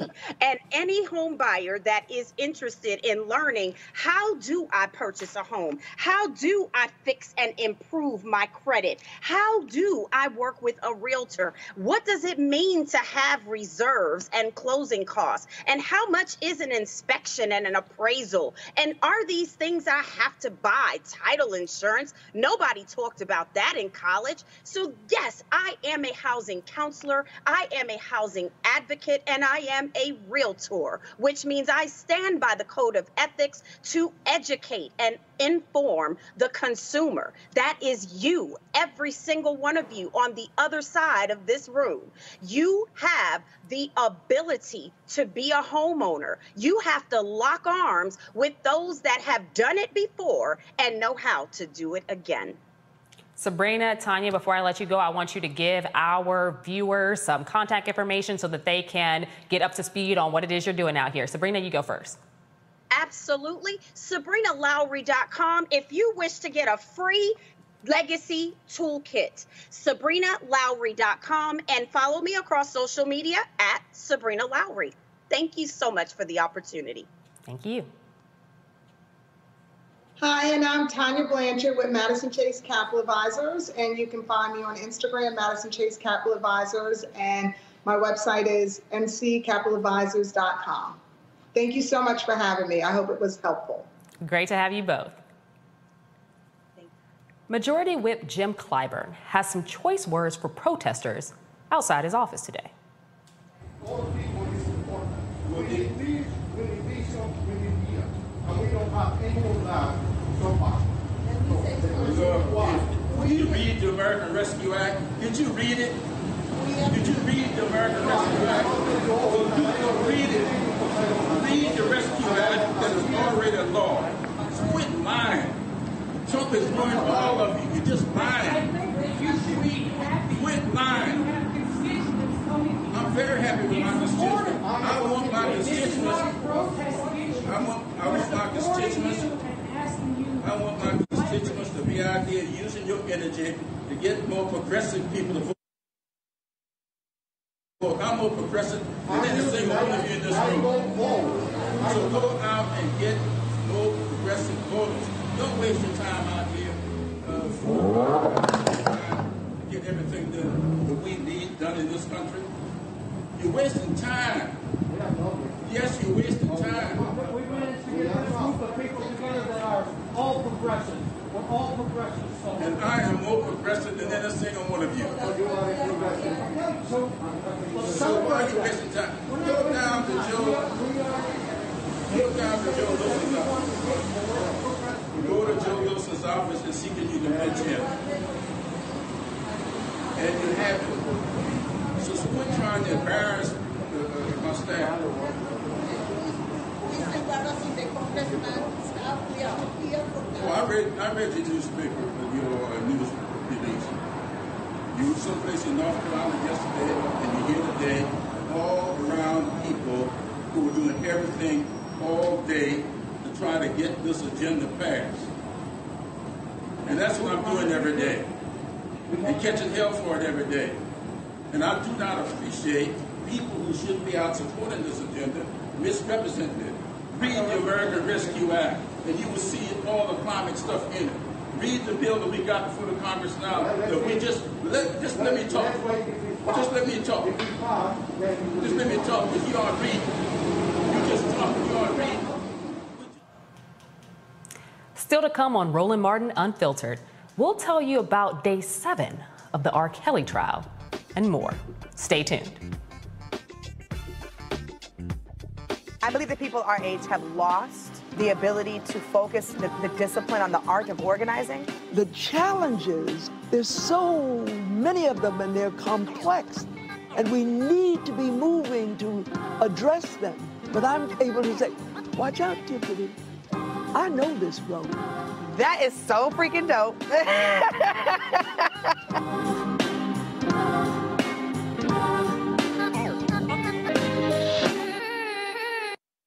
I'm Chrisette Michelle. Hi, I'm Chaley Rose, and you're watching Roland Martin Unfiltered.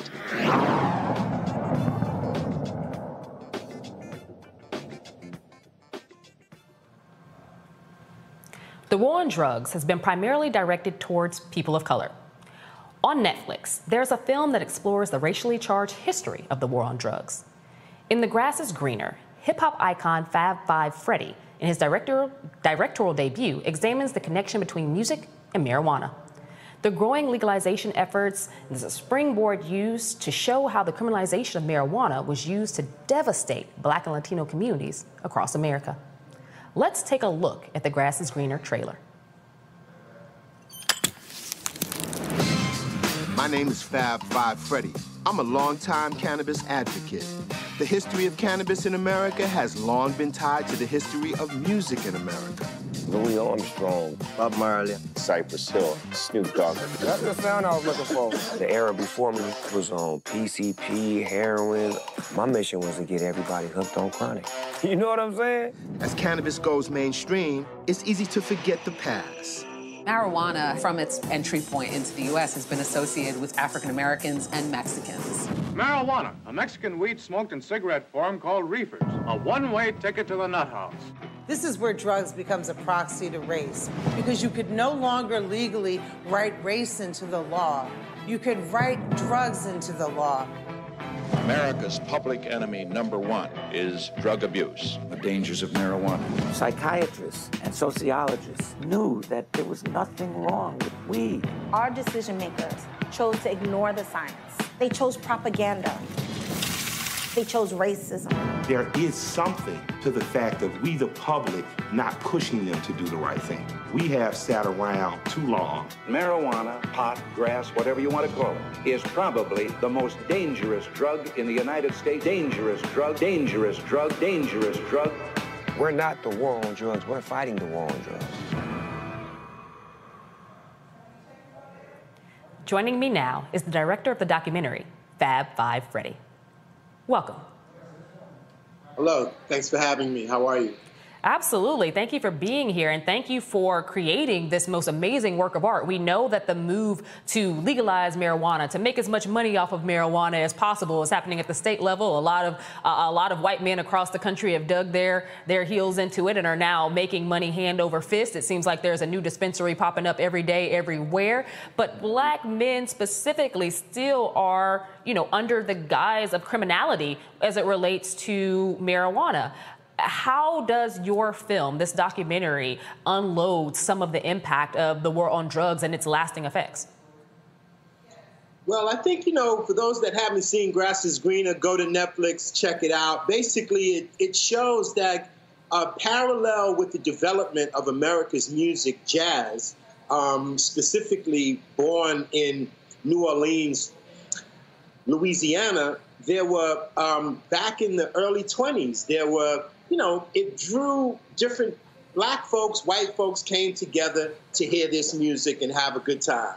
Uh, cannabis was something that was used at that time among people in the jazz scene, the blues scene, black music, and it brought people together. Racists didn't want that to happen, and leading that fight was a guy by the name of Harry Anslinger, the first drug czar, sort of like a mini me J. Edgar Hoover, targeted jazz musicians and you know painted this crazy story that you know it, it, was the reefer madness era. And that led to cannabis being criminalized in 1937 with a specific focus on people of color that have been disproportionately criminalized for this plant for over 80 years Absolutely. And thank you for creating this enlightening piece of work. Um, when it comes to now and the conversation, you know, fast forward, we saw what happened in the 80s and we saw again what happened in the 90s, the early 2000s, and now the mid 2000s. We're still seeing the criminalization of marijuana, e- even in places where it has now become legalized. That doesn't mean that the, the slate has been wiped clean for those who have been serving time or who have served crime time for marijuana offenses. How do you think this is this documentary could change uh, the narrative around issues like that, particularly as they affect the African American community? Well, Grass is Greener, it just lays it all out. It was a deep dive historically with um, documented evidence of like, you know, who was targeted and why. But really, it, which was the, the kind of light bulb that went off in me was like from jazz, all the cutting edge American music leading proponents have all indulged in cannabis, which, by the way, has killed no one. Okay, alcohol, which everybody's got some wine, some some some liquor somewhere in their crib, is killing hundreds, a hundred thousand people plus die from alcohol poisoning a year. But whatever, you know, like cannabis, boom, it's just been demonized to an unbelievable point, and that continued into the hip hop era with people like Snoop and Cypress Hill, people that I introduced to a national audience when I was hosting Yo MTV Raps, they were proponents for cannabis, just like some of the leading jazz people, specifically Louis Armstrong. And let's not forget Bob Marley and, and the reggae artist Peter Tosh that really stood up um, for this plant, which is now a multi billion dollar growing business. And we are not yet doing what we should be doing, which is participating in that green rush. And so that's what by learning all of what I learned in the movie, I decided, wow, I wish I, I had a, a blast of entrepreneurial activism to kind of put some good quality cannabis on the shelves, but also raise awareness about the criminal justice issues. And that is this product called Be Noble, which I came up with um, with a team that I work with to showcase a brother that we focus on in the film, a man that was given 13 years hard labor for two joints of cannabis. He served seven years. Wow. And I, that's a part of the Grass is Greener story. And that motivated me to get busy, to get involved. And so I hooked up with a company called Curaleaf, which is a big cannabis company with um, all over the country, but they wanted to do the right thing. So we became partners and we launched this product, which is a two joint pre roll reflective of the two joints that Bernard Noble served seven years in prison for. So we just launched this product in Massachusetts and Maryland, and we're looking to launch in other states in the not too distant future. And we're going to donate 10% of our proceeds to organizations that are helping people that have been victimized and criminalized get their records ex- expunged. Um, in, invest, um, donate to programs that are helping brothers learn how to participate in this business. So that's what this, that's what I'm doing, and it all blessed. It was a blessing that it all came to me through what I learned in making this film, Grass is Green. Absolutely. And what are some things that you would hope that viewers take away from your film? It sounds like it's extremely impactful. Obviously, goes through the history, the legacy, and and the work that you've been doing in terms of highlighting the disparities um, in marijuana prosecution, but also where things are going now and where they stand in terms of this being big business. Uh, what are some of the hopes that you have that viewers actually take away from the film? Well, the focus, once again, which is the focus of the product, Be Noble, is to raise awareness. Um, if you go to the b-noble.com website, you'll see some information about uh, about Be Noble, but also just in the, the process of watching Grass is Greener, it's an entertaining yet educational look at what's going on um, with this potential huge business. It's called the called the Green Rush because there's so much happening.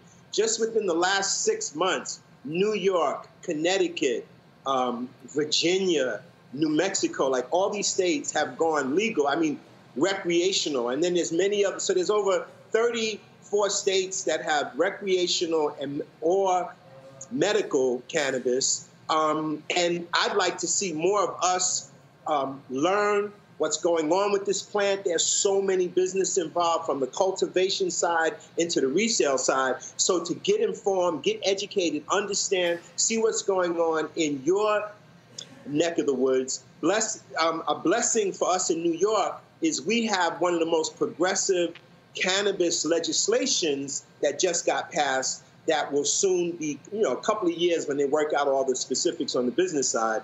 But once again, we're hoping to, to see more of those victimized um, for all this time be able to now participate in this business. And it starts with educating yourself, knowing what's going on. You know, Grass is Greener is a big help.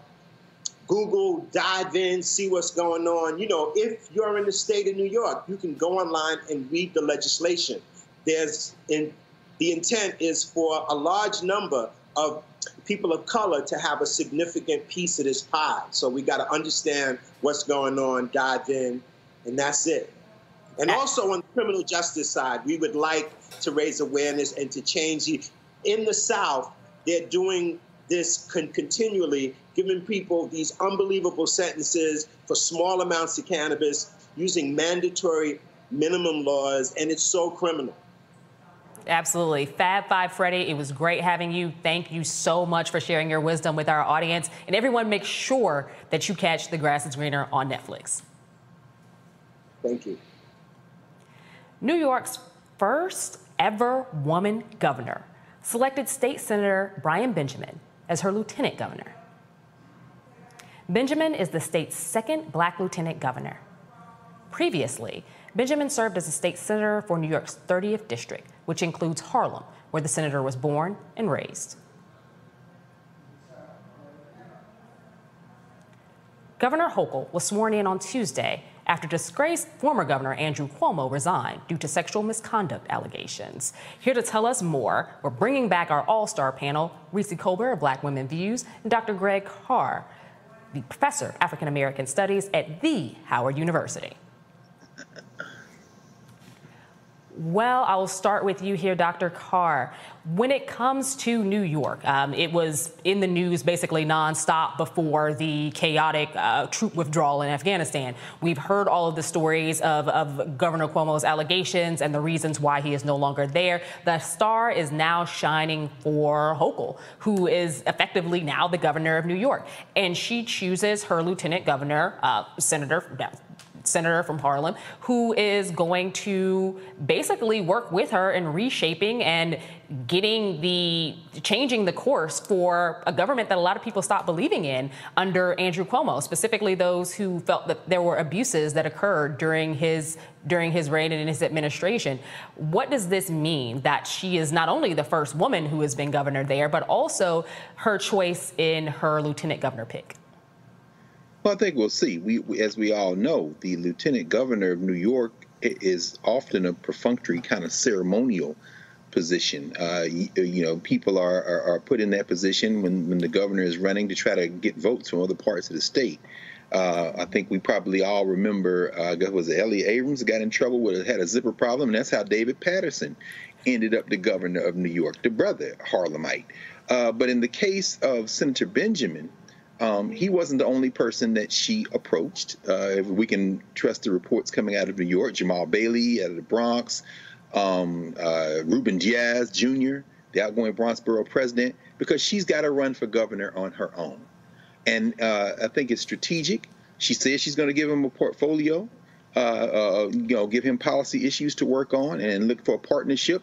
But I'll be quite frank with you. While the center of black political power uh, really doesn't shift back to Harlem uh, with with this appointment, um, it's still probably Brooklyn uh, in New York you got to look at who the matchup might be against her. And I'll be interested in hearing what you all say about this, particularly Reese, what you have to say, because uh, you might be looking at Hochul running against the current Attorney General. And who is Tisha James going to beat? I don't know that he helps her that much if Tish James is at the top of a ticket running for governor in a couple of years.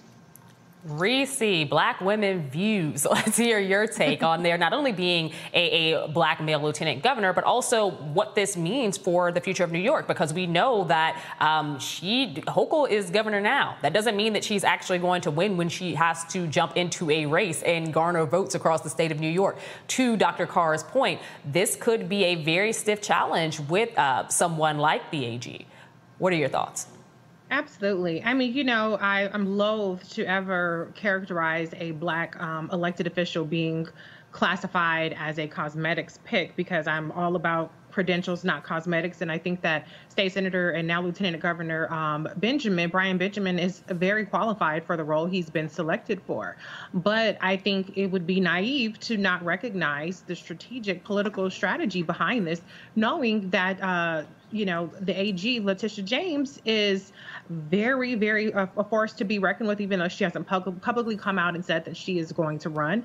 Um, she posed very well in terms of prospective governor uh, candidates. And so this definitely is a ta- is, is a pick that at least on paper helps shore up um, um, you know, ticket for those who might have an appetite to make history at the top of the ticket, you know. Um, and so we'll see if this is another repeat of what the Democrats did in 2020.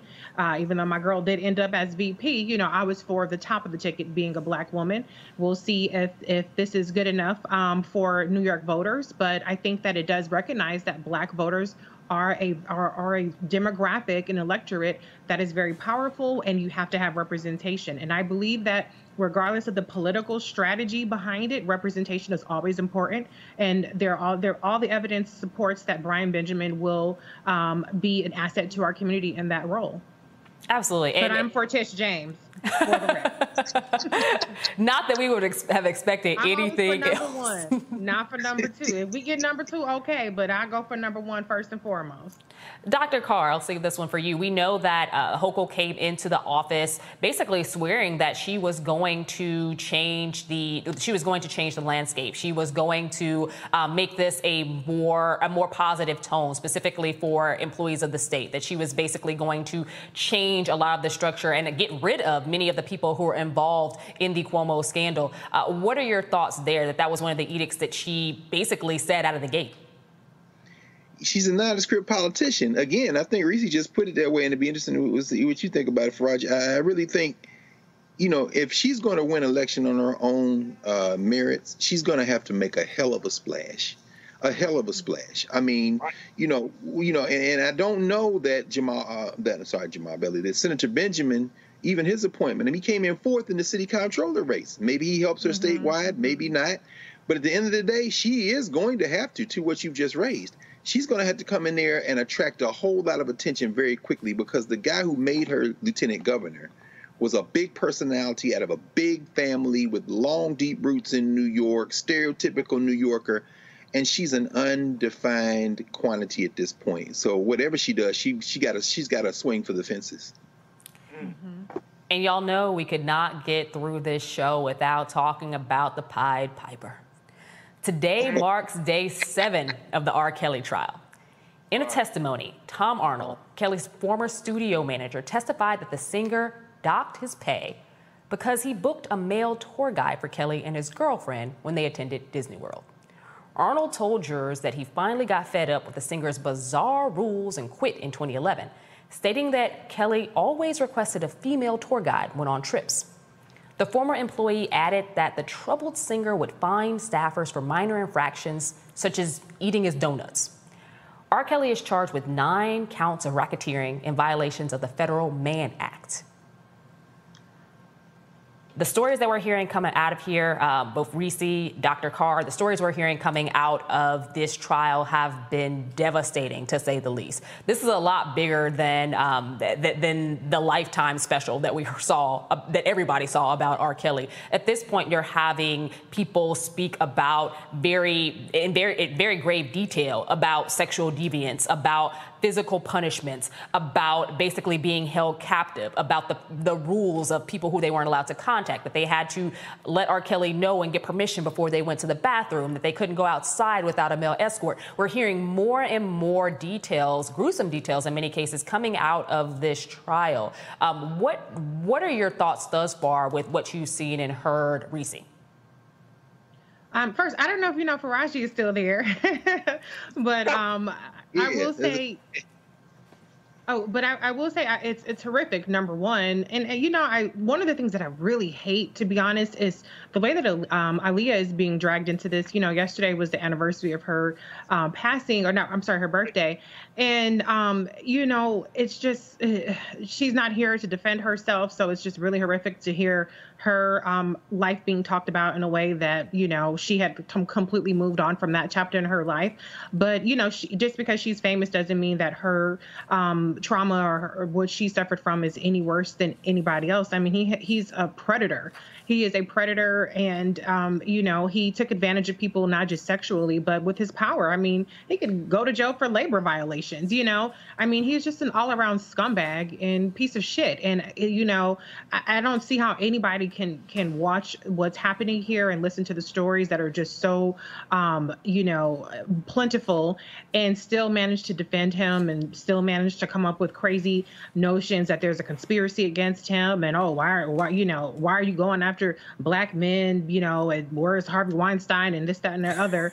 You know, he needs to be held accountable for his um, atrocities that he has conducted over and over again. And, and it's actually amazing that he isn't on trial for even more crimes. I think he's getting off quite easy with what he is um, alleged to have um, done. Faraji, I'm going to get you in here before we have to move on to our next story. Um, what, what are your thoughts on the most recent developments in the R. Kelly trial? First, I appreciate you, Reese, for making that, uh, for, for bringing that to the light about Aaliyah.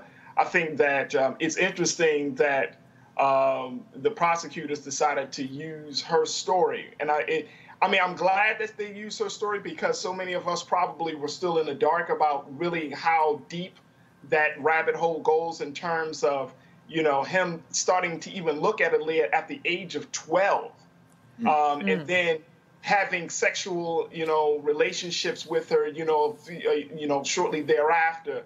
Then the whole scare about him getting pregnant, and then leading to the fake, mm. the, uh, the, the fake documents and the whole nine about you know her age. And I mean, when you get to it, and I'm with Reese 1,000 percent, absolutely sickening. I mean, folks, when you read, uh, when I read the uh, the account of the testimony from what they classified as Jane Doe number five, I believe, which is Azriel uh, McClary, who was a part mm. of that great, that, that historic conversation with uh, Gayle King when they had that major interview, you know, and how she said she was, she lied during that interview, how she even, you know, R. Kelly was in the room and, and had coughed a couple of times if he felt like the answers were a little bit too incriminating for him mm. uh, about him. I mean, when you read these details, there's no way in the world that you can have a conversation and still say, oh, he's a musical genius. I can separate mm. him from the music. Well, eh, you know, um, there's no way in the world that we can look at even the story of Aaliyah. And I'm with, again, I'm with Reese 1000% on this. She's not here to even defend herself. We celebrated or we acknowledged the 20 year death anniversary of our dear beloved sister. 20 years she she lost her she she was not here with us and she can't defend herself. And and and and i don't know you know I, I, just it left a bad taste in my mouth that the prosecutors used her story in such a way that that you didn't bring the parents in you didn't bring any other close friends or relatives of Aaliyah into the conversation onto the stand. But R. Kelly he I mean folks he deserves everything he gets and if you sit there and tell me to this day that R. Kelly still should not get what he deserves because mm. you don't think he, you're absolutely insane. Absolutely insane. I'm telling you, there's nothing else to it. You're just mm. insane.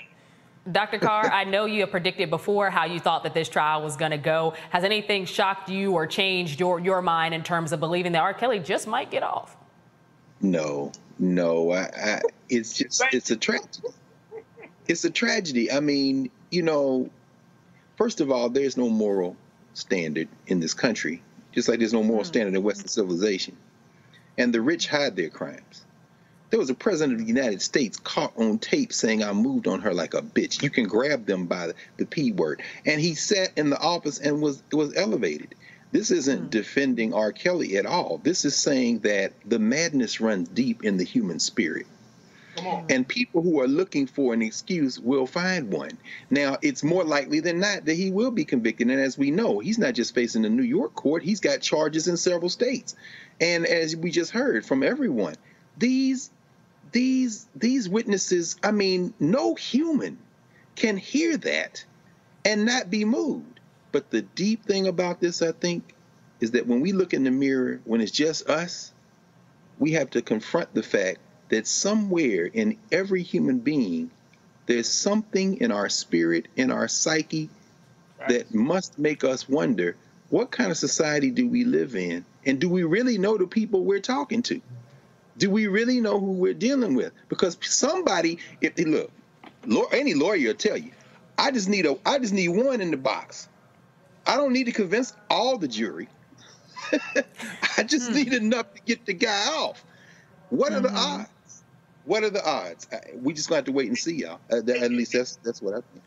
Hey Doc, can we get, can we also just and Reese, I love to get the, your thoughts on this. People have been saying, look at the parents, that the parents are to blame, but I don't think you can blame the parents necessarily. And I get it, but I do, you know I understand it's easy to quote unquote blame the parents for wanting to you know your daughter to be associated with this man but I don't know. I'm, I'm, I'm, it's hard, and I and I would love to get you know just that. I, I know that there's a lot of conversation that we should we should blame the parents.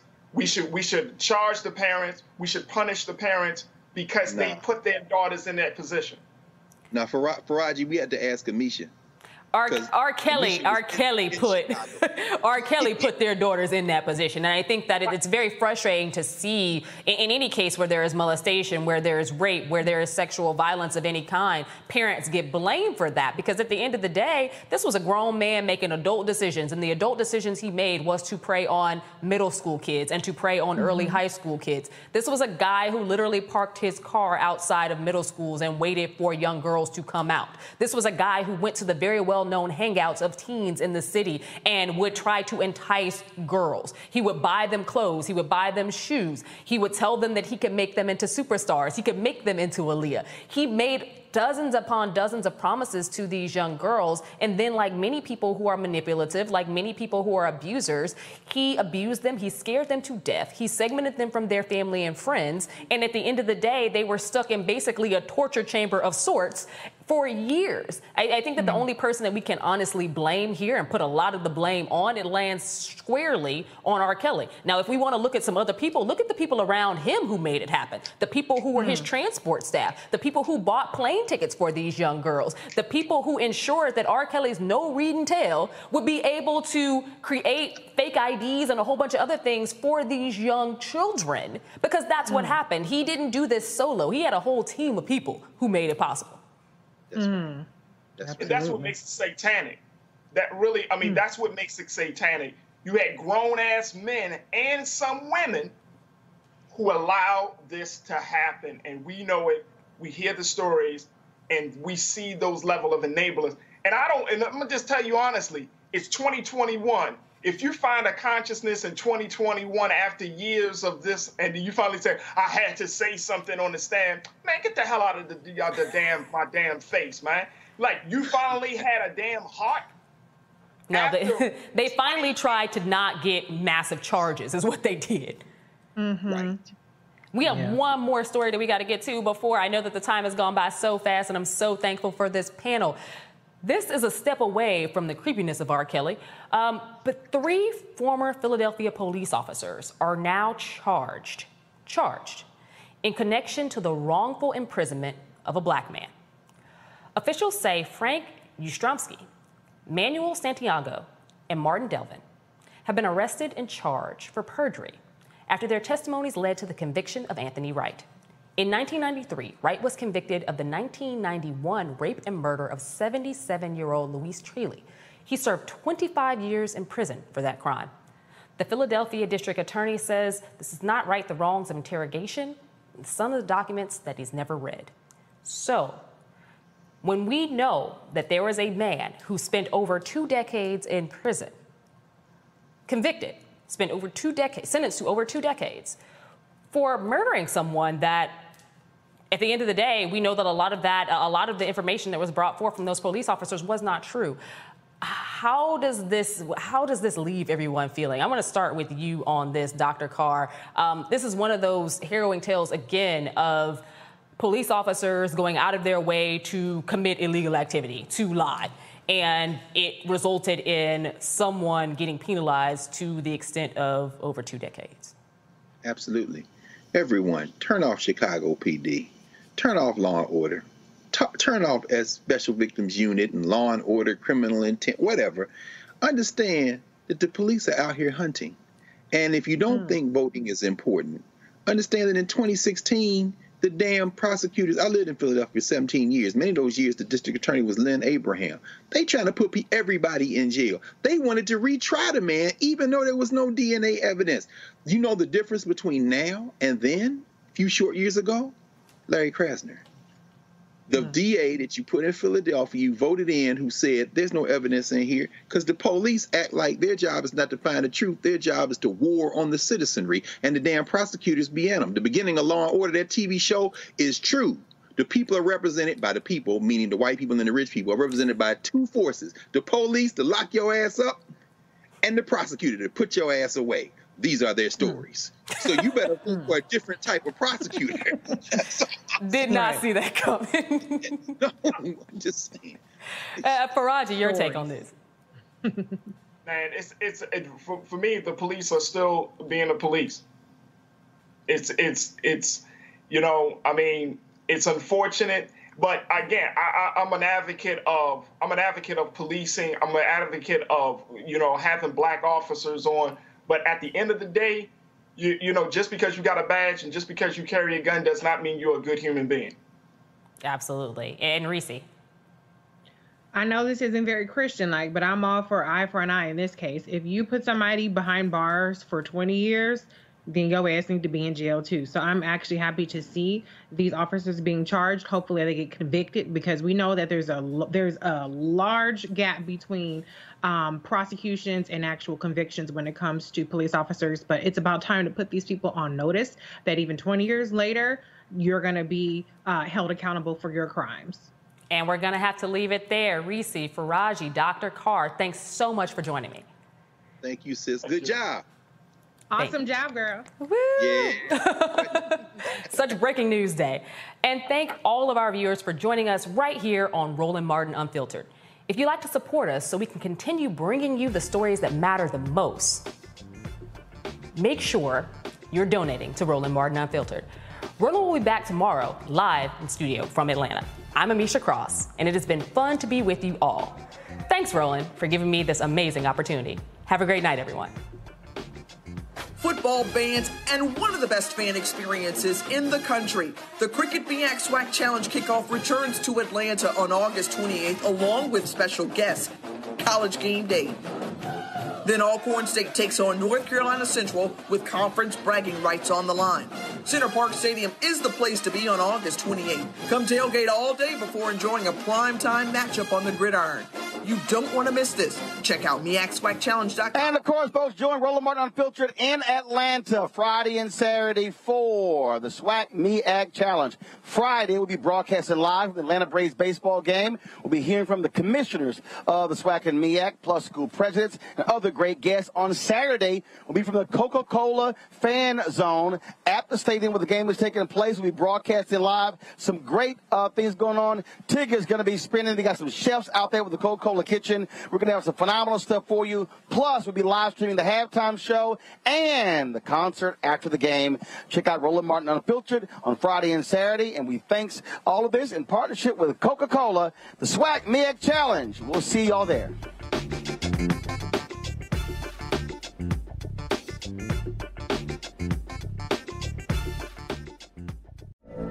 From BBC Radio 4, Britain's biggest paranormal podcast is going on a road trip. I thought in that moment, oh my God, we've summoned something from this board. This is Uncanny USA. He says, Somebody's in the house, and I screamed. Listen to Uncanny USA wherever you get your BBC podcasts, if you dare.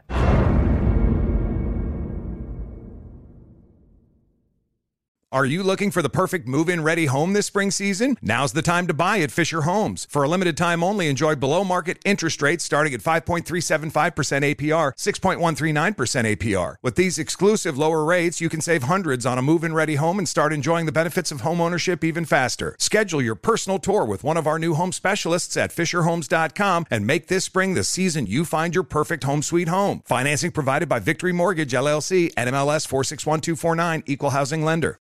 We went from normal life, healthy child to acute lymphoblastic leukemia or B cell ALL. The St. Jude team came up to get CJ via ambulance. Shortly after that, I noticed a rainbow. It meant that there was hope. We were driving into hope. To have hope is to have your child healthy, and we have that because of St. Jude. You can help kids fight childhood cancer. Please become a St. Jude Partner in Hope today by visiting musicgives.org.